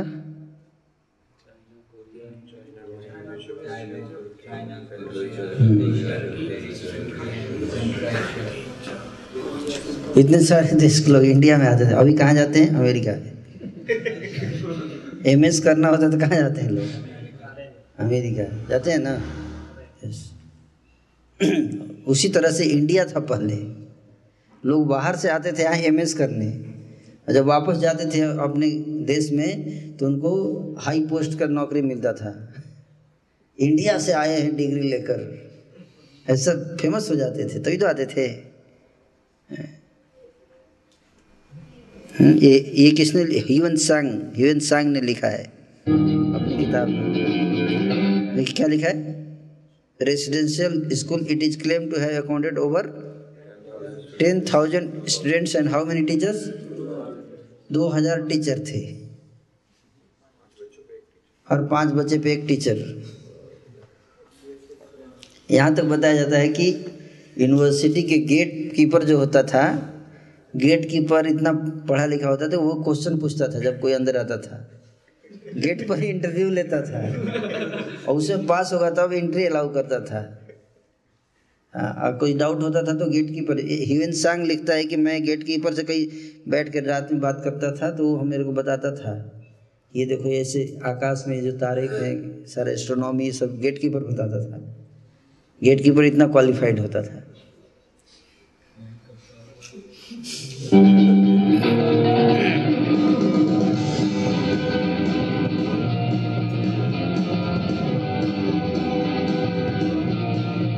सोमपुरा यूनिवर्सिटी।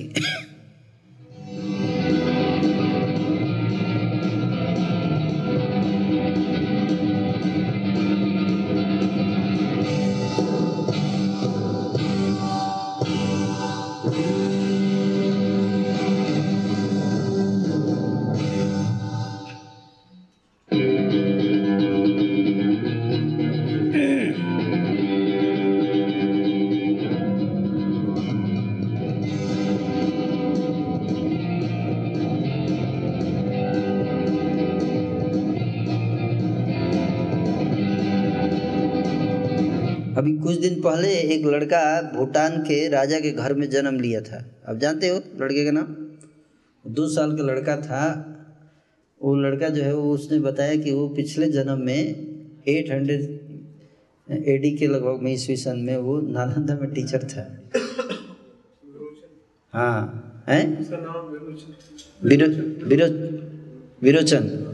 विरोचन नाम था उसका। छोटा बच्चा है। और उसके माता पिता उसको लेके आए इंडिया नालंदा में लेके आए राजा वहाँ के। और उसने आगे आगे बच्चा भागने लगा। वो बता रहा है यहाँ पे मैं ये करता था यहाँ पे मैं ये करता था। खंडहर में जाके बता रहा था नालंदा के। ये सब देख रहे हैं ये? ये रियल फ़ोटो है जो आज भी अवेलेबल है ये चीज़। तो बताया हाँ। सारा महीने बता तक नालंदा यूनिवर्सिटी जलती रही थी।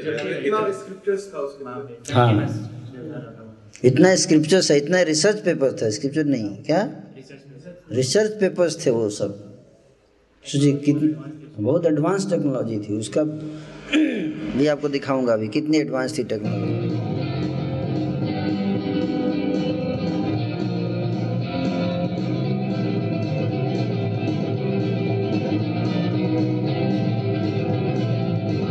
देखिए यहाँ क्या लिखा है? Vikramashila is mostly known through Tibetan sources India में तो कुछ अवेलेबल ही नहीं है। वहाँ के लोग बताते हैं उसमें उनके राइटिंग्स में इंडिया का वर्णन है। Especially the writings of Taranath. Taranath the Tibetan monk historian of the sixteen seventeen century उसने लिखा अपनी किताब में इंडिया का वर्णन किया है।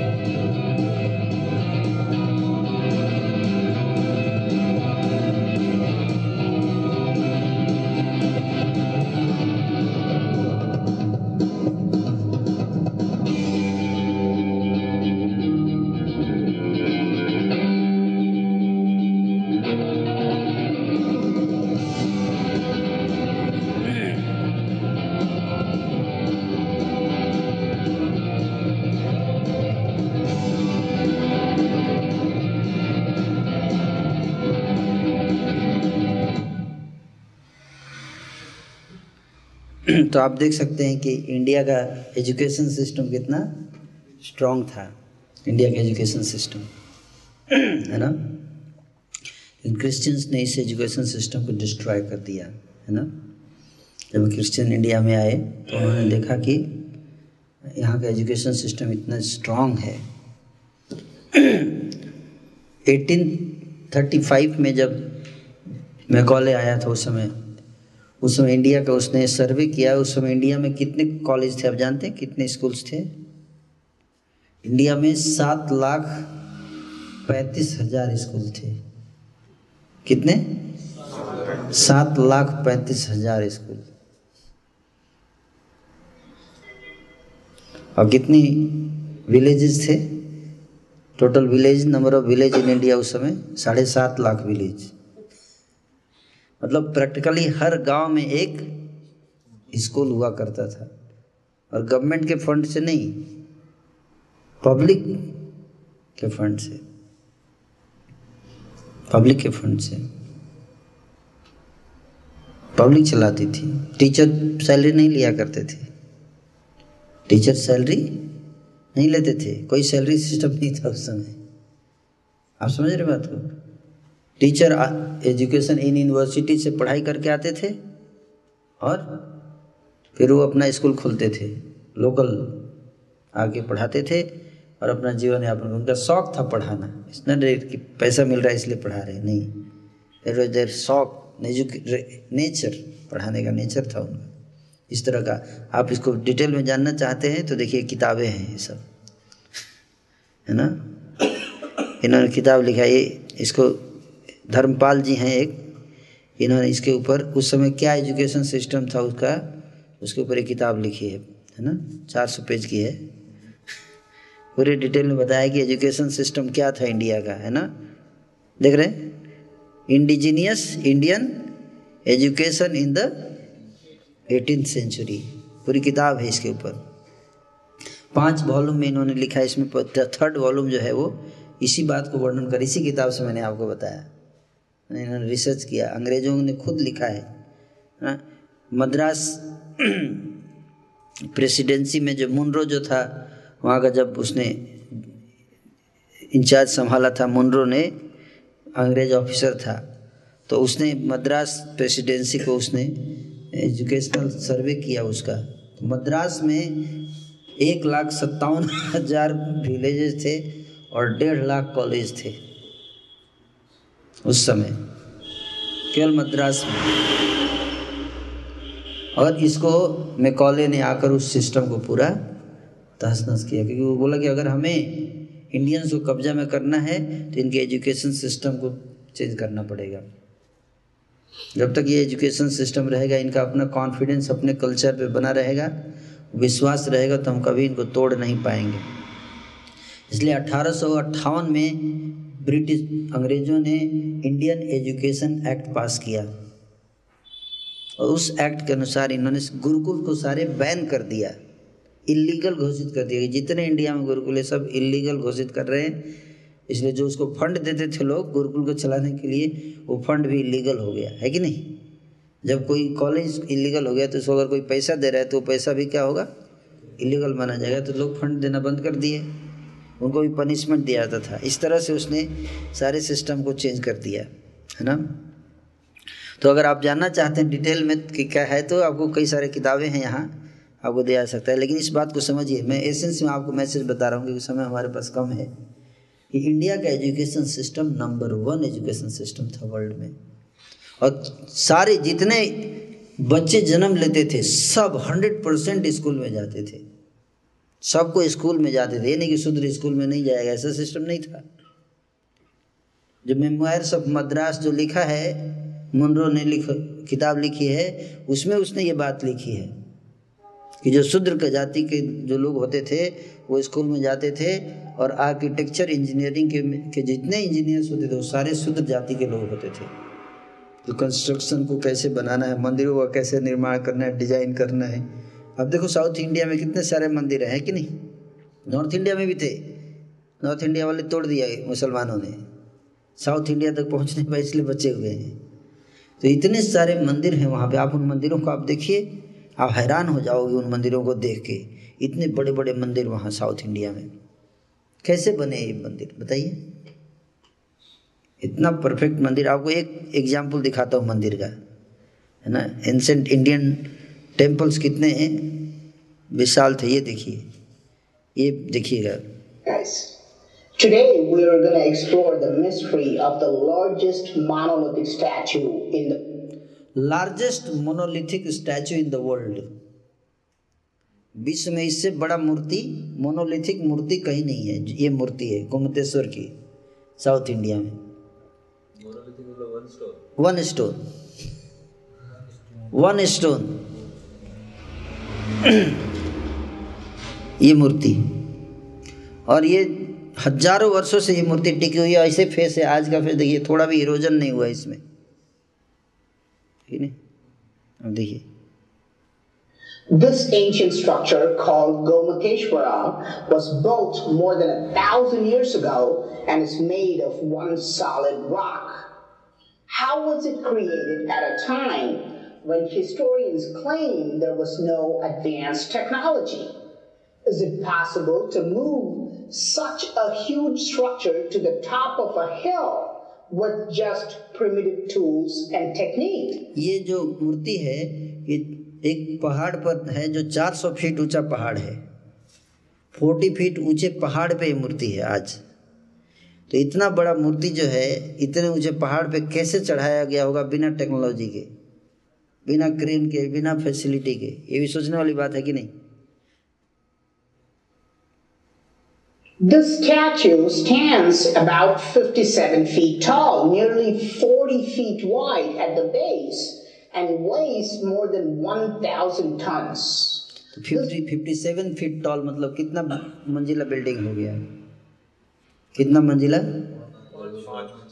छः मंजिला बिल्डिंग दस फीट का एक फ्लोर होता है। छः मंजिला इमारत इमेजिन कीजिए इतनी ऊंचाई है इस मूर्ति की और बेस पे चालीस फीट चौड़ाई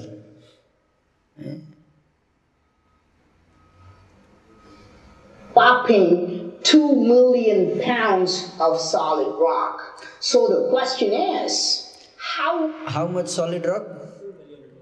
2 million pound solid rock उठा के लाना एक जगह से कैन यू इमेजिन कितना हेवी होगा कैसे लाए होंगे इतने ऊपर? ये देखिए इतना दूर से दिखाई दे रहा है। चार सौ फीट नीचे से दिख रहा है? ये देखिए।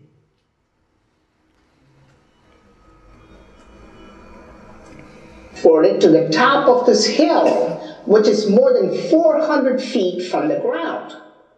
Experts are not able to answer this question, but some have speculated that the stone was available on the hill itself. Even better, if this rock was already in place, then sculptors would have to simply carve the statue since there is no transportation involved. Is it possible that this rock was naturally in place before the statue was carved?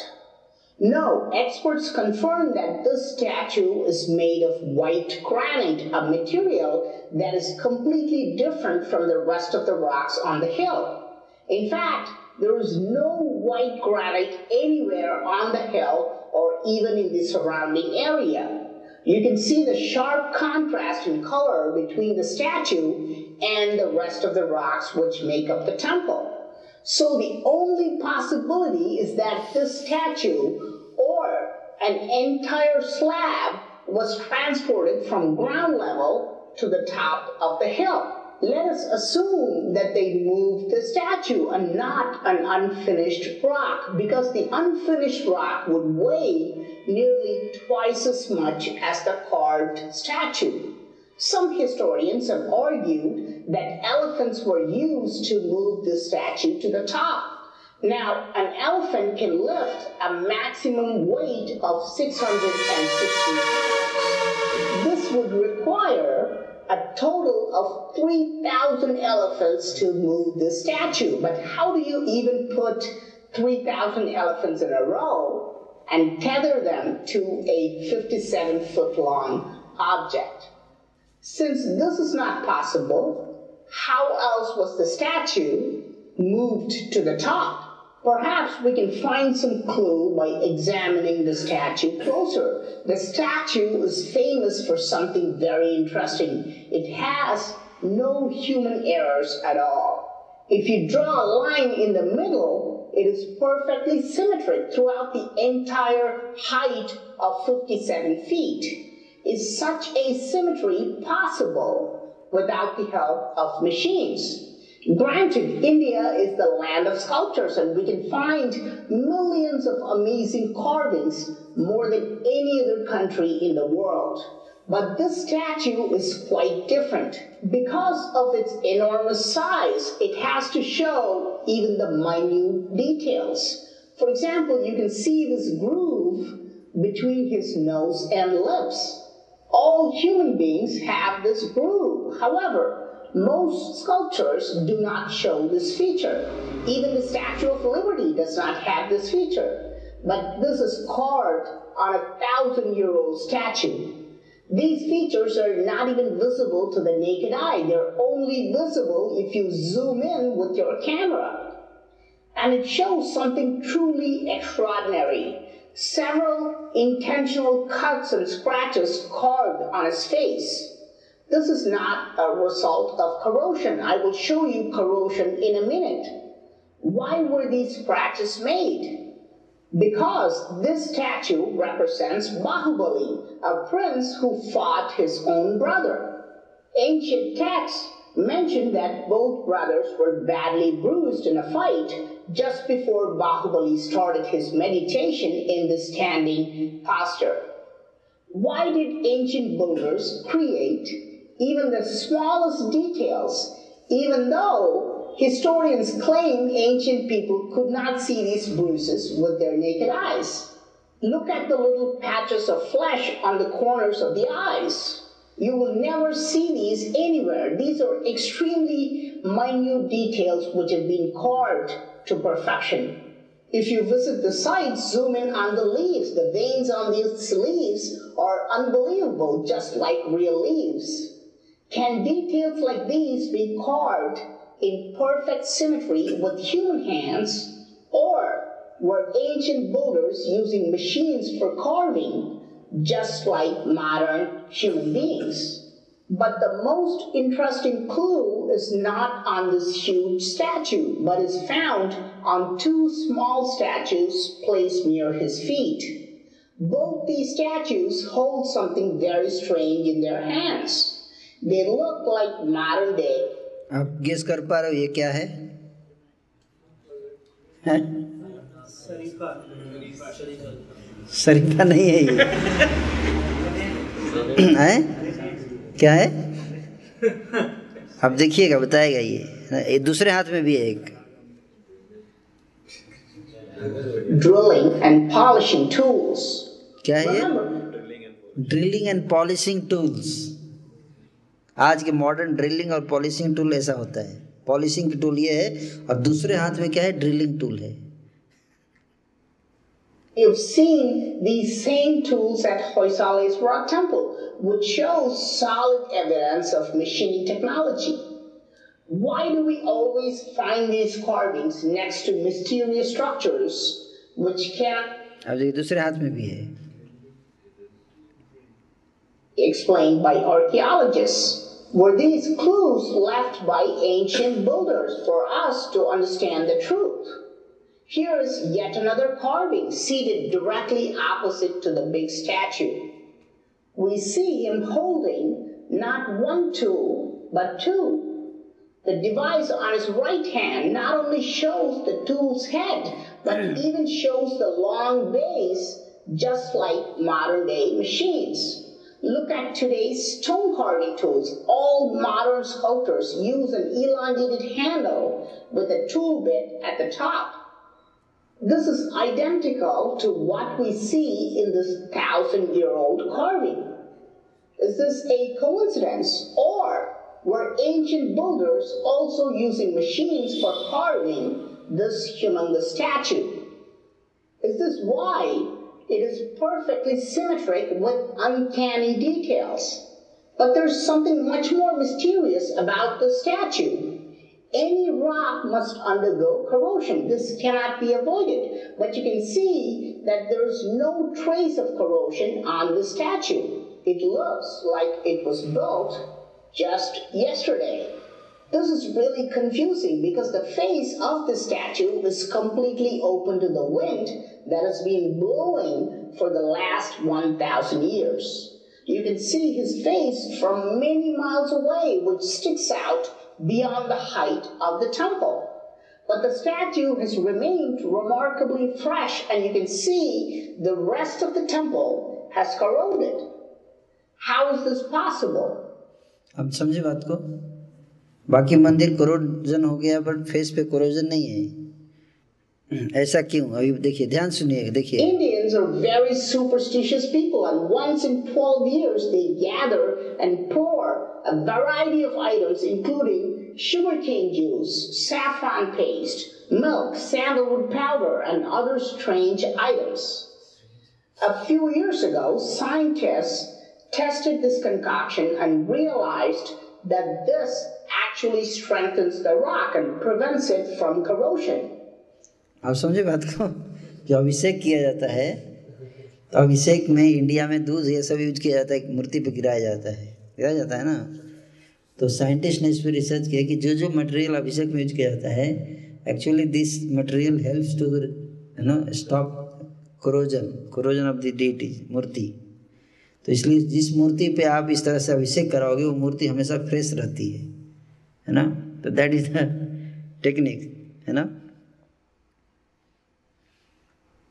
Question is, how did people come up with this anti-corrosive technique a thousand years ago? How did this advanced knowledge of stone treatment become a mere religious ritual today? What's really fascinating is that the devotees usually pour all the quote unquote offerings on top of the statue's head. This is why the top of the statue shows no corrosion, but the bottom of the statue shows traces of corrosion because the anti corrosive compound does not fully reach his feet. If the archaeology department recreates the compound made by superstitious devotees and applies it on ancient temples, they can preserve all the corroding ancient temples. Now, let's go back to the mystery of moving this 1,000 ton statue to the top of the hill. There are no ramps constructed on the hill, and these stone steps is the only way to climb. The hill is very steep. Some people even faint while climbing these steps. Today, there are services to carry people because it is too difficult for them to walk up and down. If it is too difficult to pull yourself up, how do you pull a 1,000 ton rock to the top of the hill more than 400 feet above the ground? The only way to move such a big statue is through advanced technology. Perhaps the secret of this technology lies in studying this mysterious carving found in the same temple. This figure is shown holding a ball like device which has a band in the center.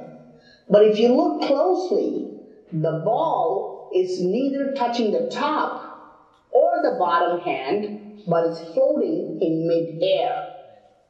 Today, we have just begun to understand the technology of magnetic levitation, but how was such a carving made a thousand years ago?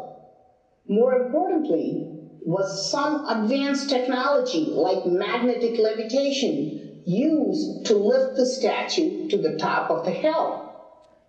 So, what do you ये ये भी ये जो गोमतेश्वर वहाँ उडुपी गए थे तो वहाँ के मैप में देख रहे थे और तीन चार जगह गोमतेश्वर का वो सिंबल बना है एक नहीं है कई कई सारे सो तो आप ये मैंने आपको एक वीडियो ऐसे कई सारे वीडियो जिसमें टेक्नोलॉजी एंशियंट टेक्नोलॉजी एक एक ऐसा एक ऐसा मंदिर जिसमें 2000 पहले उसमें कार्विंग में बनाया गया इंडि, एक इंडिया का व्यक्ति साइकिल चला रहा है। मंदिर में मॉडर्न साइकिल जो है इसका discovery according to general knowledge तीन सौ वर्ष पहले हुआ साइकिल का डिस्कवरी लेकिन उस मंदिर में दिखाया गया साइकिल चलाते हुए बहुत पहले है ना? तो ऐसी ऐसी चीज़ें इंडिया में आपको मिलेगा। मंदिरों में आप जाएँगे तो है ना? तो इस कैसे हाँ कैसे आपने इतनी सारी चीज़ें, कैसे इंडिया में इतनी टेक्नोलॉजी कैसे आई? सोचने वाली बात है ना? इतना भारी वज़न का चीज़ उतना ऊपर कैसे चढ़ाया गया? इतने बड़े मंदिर परफेक्टली सिलेक्ट सिमेट्रिकल बनाया गया, बिना थियोडोलाइट के। बिना मशीन के इतना सिमेट्रिकल स्ट्रक्चर बनाना कैसे संभव है, बताइए। कितना हाई क्लास मैथमेटिकल कैलकुलेशन चाहिए, है कि नहीं? तब जाके आप मंदिर बनाओगे, इतना परफेक्टली सिमेट्रिकल तो ये सारे एजुकेशन दिया जाता था टेक्नोलॉजी था ना इंडिया में। तो वो एजुकेशन सिस्टम जो है, उसको ब्रिटिशर्स ने डिस्ट्रॉय किया। इसलिए आज ये चीज़ें हैं। तीसरा चीज़ क्या है, जो आपको मैं आज बताना चाहता था, वो ये है कि इंडिया जो था, उसमें कई अंग्रेज़ों ने भारत के जो वैदिक शास्त्र है उसको माइथोलॉजी घोषित किया। क्या? माइथोलॉजी उनका कहना था कि ये सब कैसे संभव है? ये हो ए, जैसे आपने महाभारत देखा है महाभारत देखा है आप लोगों ने सीरियल कितने लोगों ने महाभारत सीरियल देखा? गया। तो महाभारत में आपने देखा होगा कि एक व्यक्ति उधर से तीर चला रहा है। और उधर से दूसरा तीर चला रहा है दोनों तीर आपस में आगे क्या होते हैं? एक दूसरे को काट देते हैं। है कि नहीं? आज के ओलंपिक में भी ऐसा नहीं कर सकते। जो ओलंपिक में जीतते हैं, वो भी ऐसा नहीं कर सकते। उनके अंदर स्किल नहीं है कि नहीं? तो जब ऐसा देखा आपने तो आपने क्या सोचा? ये पॉसिबल है? पॉसिबल है? बताइए। नहीं पॉसिबल है ना? तो इसको देखने के बाद लोग क्या सोचते हैं? ये कैसे हो सकता है? ये तो असंभव है। एक बनावटी कहानियाँ हैं, है कि नहीं? है? या एक व्यक्ति जो है, पाँच तीर एक साथ जा रहा है है ना?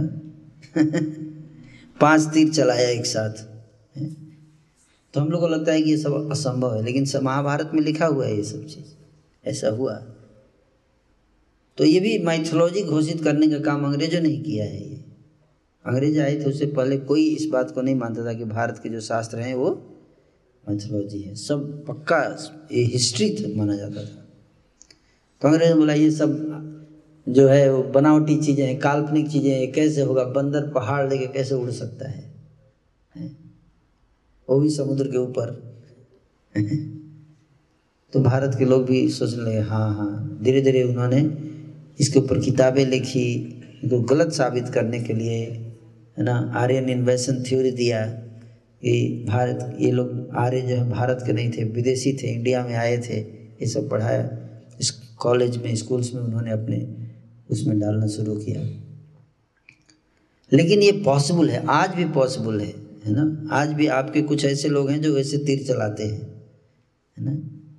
ये आज भी पॉसिबल आपको मैं एक वीडियो दिखाऊँगा इसमें एक व्यक्ति है, जिसका नाम है लार्स एंडरसन क्या नाम है? Lars Anderson. वो जैसे जैसे महाभारत में बताया गया ना कि अर्जुन ने मछली को देखा पानी में और उसकी घूमती हुई मछली के आँख में तीर चलाया। अभी देखिए वो आदमी कैसे करेगा? रिफ्लेक्शन में मछली को देख के घूमते हुए मछली को आँख में तीर मारेगा। आपको दिखाता हूँ।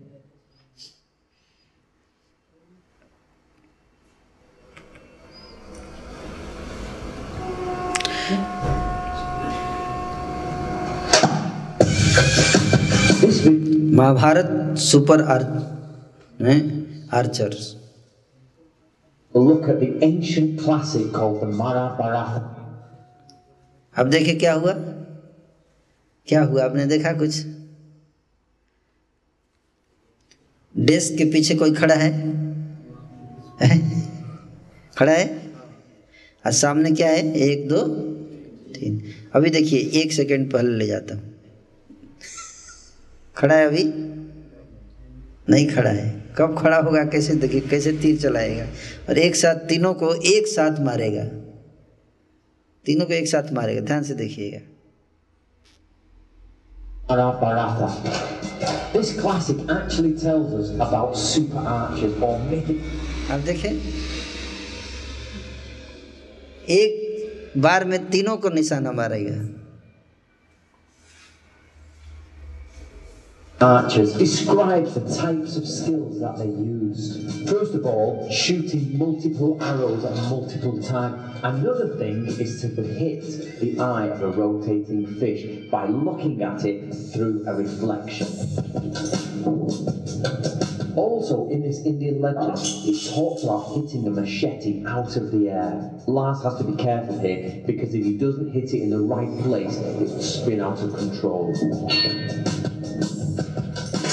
When Lars Anderson saw Legolas, he thought Legolas was the ultimate archer. However, after he read the ancient Indian epic, he found his super archer hero. In the Mahabharata classic, it often talks about hitting enemy arrows out of the air. Now, Lars has trained for many years to perform this, so please don't try it at home. The skills in this ancient Indian classic are indeed mythical. Lars has actually performed these skills and he's brought mythical archery into reality. We hope you enjoyed the video. Remember, like and subscribe for more of these videos and share it around your क्या देखे आप बताइए हम्म? Mythology माना जाता है उसको reality बता देता है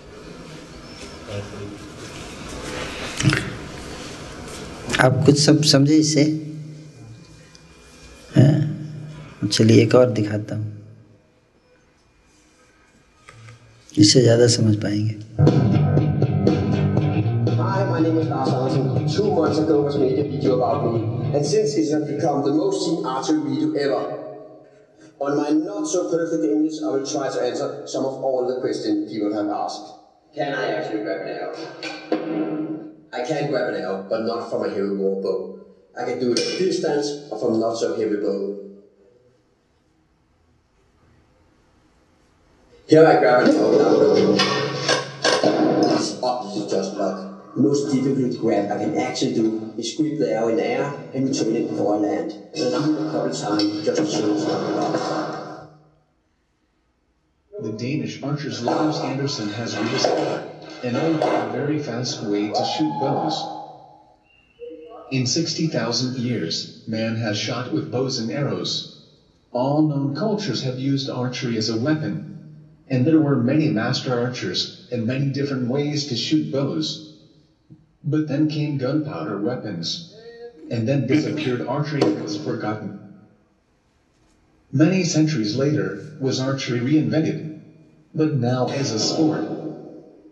Popular movies are trying to recreate the past champion archers, but it's difficult when we have forgotten the old techniques. Film hero Legolas was created to be the ultimate archer, much faster than reality. So no real man should be able to shoot faster. But the Danish archer Lars Andersen uses one of the old forgotten champion archer methods So he can easily do it. If we compare Lars Andersen with the fastest real archers, to see how long it takes to shoot 10 arrows.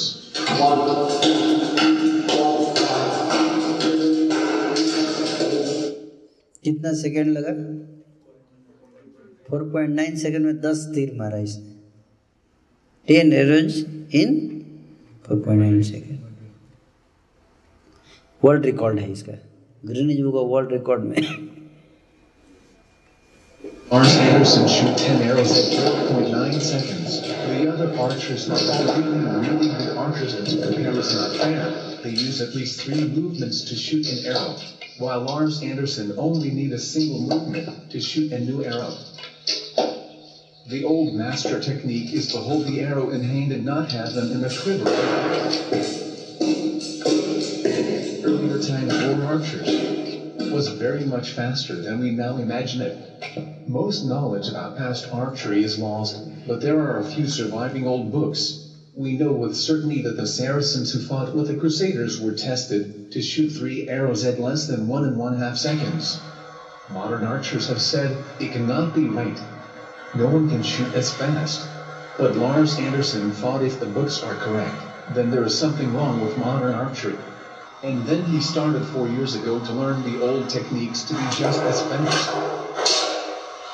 all over the world. Why? Because modern archers do not move. They stand still, firing at a target board, something that was unknown in the past.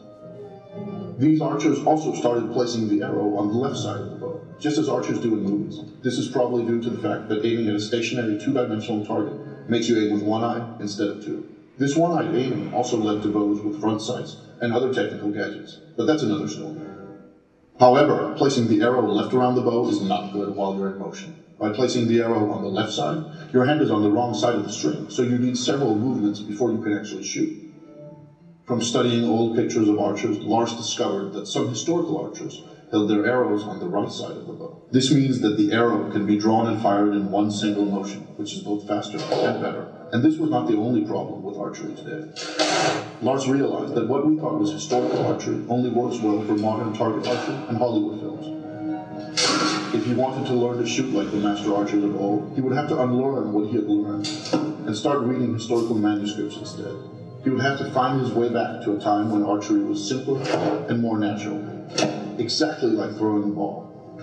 In essence, making archery as simple as possible. It is harder to learn how to shoot this way, but it gives more options, and ultimately, it's also more fun. A war archer must have total control over his bow in all situations, and must be able to handle his bow and arrows in a controlled way under the most varied of circumstances. The old manuscripts told Lars that master archers could shoot the bow with both hands and still hit the target. So he began practicing. It is also described that an archer in motion must be able to hit a blade so that the arrow splits in two parts, like this. Archers could also pick up enemy arrows and shoot them back. Or grab arrows while on the move and fire them rapidly. There are even myths of archers who could grab an enemy's arrow and shoot it back at him. Lars took it a step further and is now able to catch an arrow while jumping and fire it before he hits. Perhaps most importantly, modern slow archery has led people to believe that war archers only shot at long distances. However, Lars found that they could shoot at any distance, even up close. This does require the ability to fire fast, though. In the beginning, archers probably drew arrows from quivers or belts, but since then, they started holding the arrows in the bow hand, and later in the draw hand. Taking it to this third level, that of holding arrows in the draw hand, requires immense practice and skill, and only professional archers, hunters, and so on would have had the time for it. When guns started replacing bows, this technique was forgotten. And the only reason Lars is able to do it is because he spent years practicing intensely. The hard part is not learning how to hold the arrows, but learning how to handle them properly and draw and fire in one single motion, no matter what method is used. It works in all positions and while in motion, whether rolling, running, or on horseback. It also works with sharp arrows and powerful bows. And while there is no doubt that those war archers of the past were stronger and more fit than Lars's, his arrows still penetrate chainmail armor and the heavy gambazon worn beneath it. It is difficult to compare actual striking power, though. Modern archers use only one hand, but in the past, some archers allegedly used both hands to give the arrow more power. Old manuscripts tell us that it was common to hold three arrows in the draw hand at once, while keeping more in a belt quiver. We know that some archers held more, and in a way, the bow was the ultimate weapon. Who can escape ten arrows fired quickly after another? From old texts, we know that Saracen archers were expected to be able to fire three arrows in 1.5 seconds, and very skilled archers were even faster. Lars has managed to shoot three arrows in 0.6 seconds, but while speed is important, hitting the target is essential. To test accuracy and speed at the same time, Lars set up an experiment where he shot incoming arrows with arrows of his own. But he took it one step further. In the 1938 movie, The Adventures of Robin है नहीं उधर से जो तीर आ रहा था उसको आ- अपना तीर छोड़ के उसको पकड़ लिया है और फिर उसको चलाएगा Nothing to do with Arthur's paradox. Arthur's paradox means that the arrow is pushed together by the force and then vibrate in क्या लिखा है Archer's paradox means that the arrow is pushed together by the force vibrates in the beginning अब ये arrow को चलाएगा घूम घूम इसका एरो डायरेक्शन भी चेंज करता है अभी देखिएगा Uh, arrow left or arrow right, just fly a little to one side. And anyone can learn to aim a little to one side. Easy, anyone can learn it in a few weeks. The same guy also claimed it not physically possible to split an arrow at more than 10 feet. And by the way, I'm cheating and only do it at 3 feet. Here's more than 10 feet, and the arrow split. And the fun part is actually the archer's paradox do that in the beginning, as I said, it goes from side to side, and to split an arrow, the arrow must fly straight. So it's actually more difficult at a short distance than at a long distance. A lot of people have asked me, can I really hit an incoming arrow? And yes, I can do it. But it's a very difficult thing to do. Don't try to do it yourself. You know The most difficult thing I've done was try to do it without having time to look. I just turn around myself and instantly shoot. There's no time for aiming or anything else. I can basically just one scientific feel the arrow and nothing else. क्या समझे इस video को देख के बताइए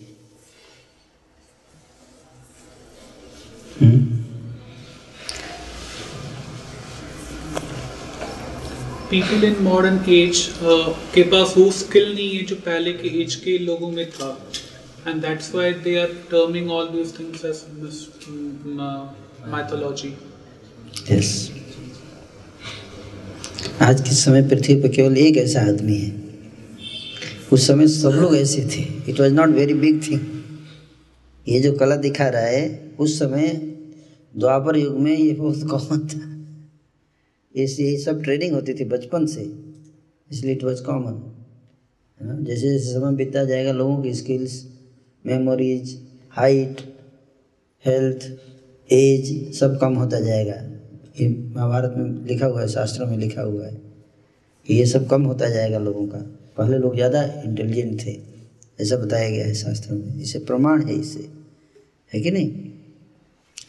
और आपको कुछ वीडियोज़ दिखाऊँगा जिसमें कि आप ऐसे लोगों को देखेंगे जो आश्चर्य ऐसे कारनामे कर रहे हैं जो इम्पॉसिबल है। आज भी ऐसे लोग हैं। वैदिक शास्त्र में तो थे ही लोग लिखा हुआ है लेकिन ये कोई बनावटी कहानी नहीं आज भी ऐसे लोग हैं जो ऐसे कारनामे करते हैं। आपको एक योगी का दिखाता हूँ. We've all heard the expression, you can't fit a round peg into a square hole. But don't tell that to the man you're about to meet. He's a mystical Frenchman who will attempt to do the truly impossible. Let's go to Mark Thompson in our Guinness studio. Ladies and gentlemen, this is the Yogi Kudu. He's been studying the discipline of yoga for the past 43 years. He stands six feet tall and weighs 183 pounds. He will attempt to squeeze his entire frame into this box It measures 15.7 by 16.9 by 20.9 inches. Let me show you how small that is. इतना बड़ा छः feet का ये व्यक्ति है ये छोटे से बक्से के अंदर घुसेगा अभी सबके सामने आप देखिएगा Five gallon water bottle. Take a look. once inside the box, the yogi will be submerged underwater. Guinness judges are going to be timing both how long the yogi will be in the box and underwater for a new Guinness record. You ready? ये Guinness book of world record Guinness book of world record में का show है ये जहाँ पे कि Guinness book of world record का show है सबके सामने ऑडियंस के बीच में इसको मेजर किया जाएगा ताकि Guinness book of world record में इसको डाला जाए योगी के परफॉर्मेंस को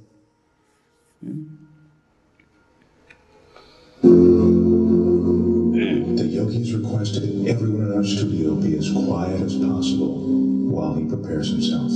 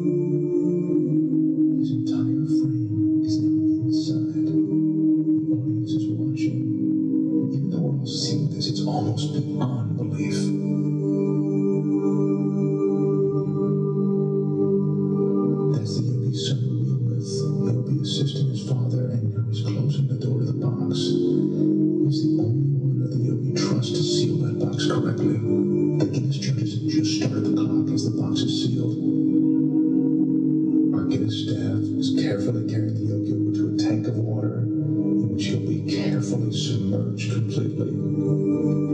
To help conserve oxygen, the yogi claims his pulse is now 32 beats a minute.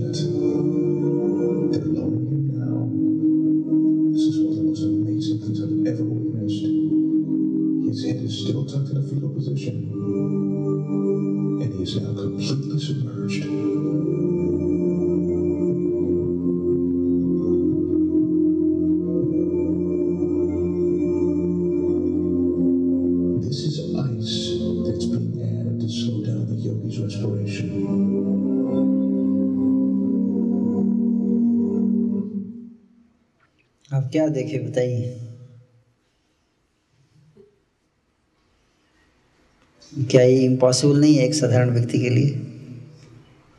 अब ये पानी के अंदर पाँच मिनट तक रहेगा।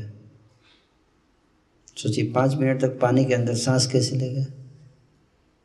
हम्म, पूरे सांस को बिल्कुल कंट्रोल करके फाइव मिनट्स तक बिना सांस लिए पानी में रहेगा। Is that the cooler the water, the more his pores will close, that allows him to save his energy.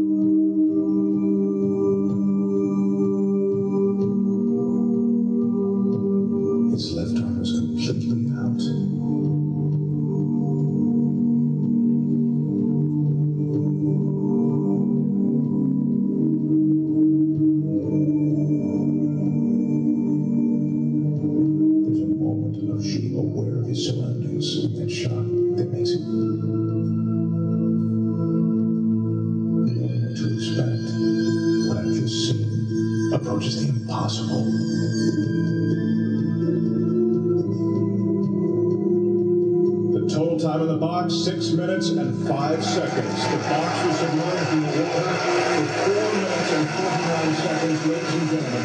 The Yogi Kudu.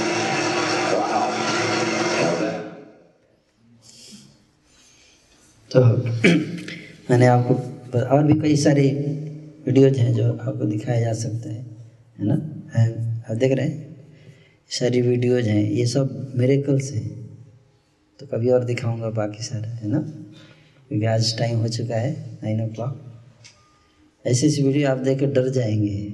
ऐसे ऐसे लोग हैं सो विल स्टॉप हियर किसी का कोई प्रश्न है तो पूछ सकते हैं। एनी क्वेश्चन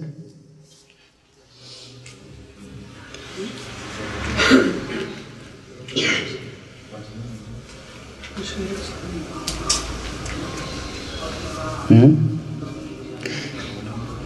एक चीज़ बताइए कोई जो आपने सीखा आज की क्लास से कौन बताएँगे?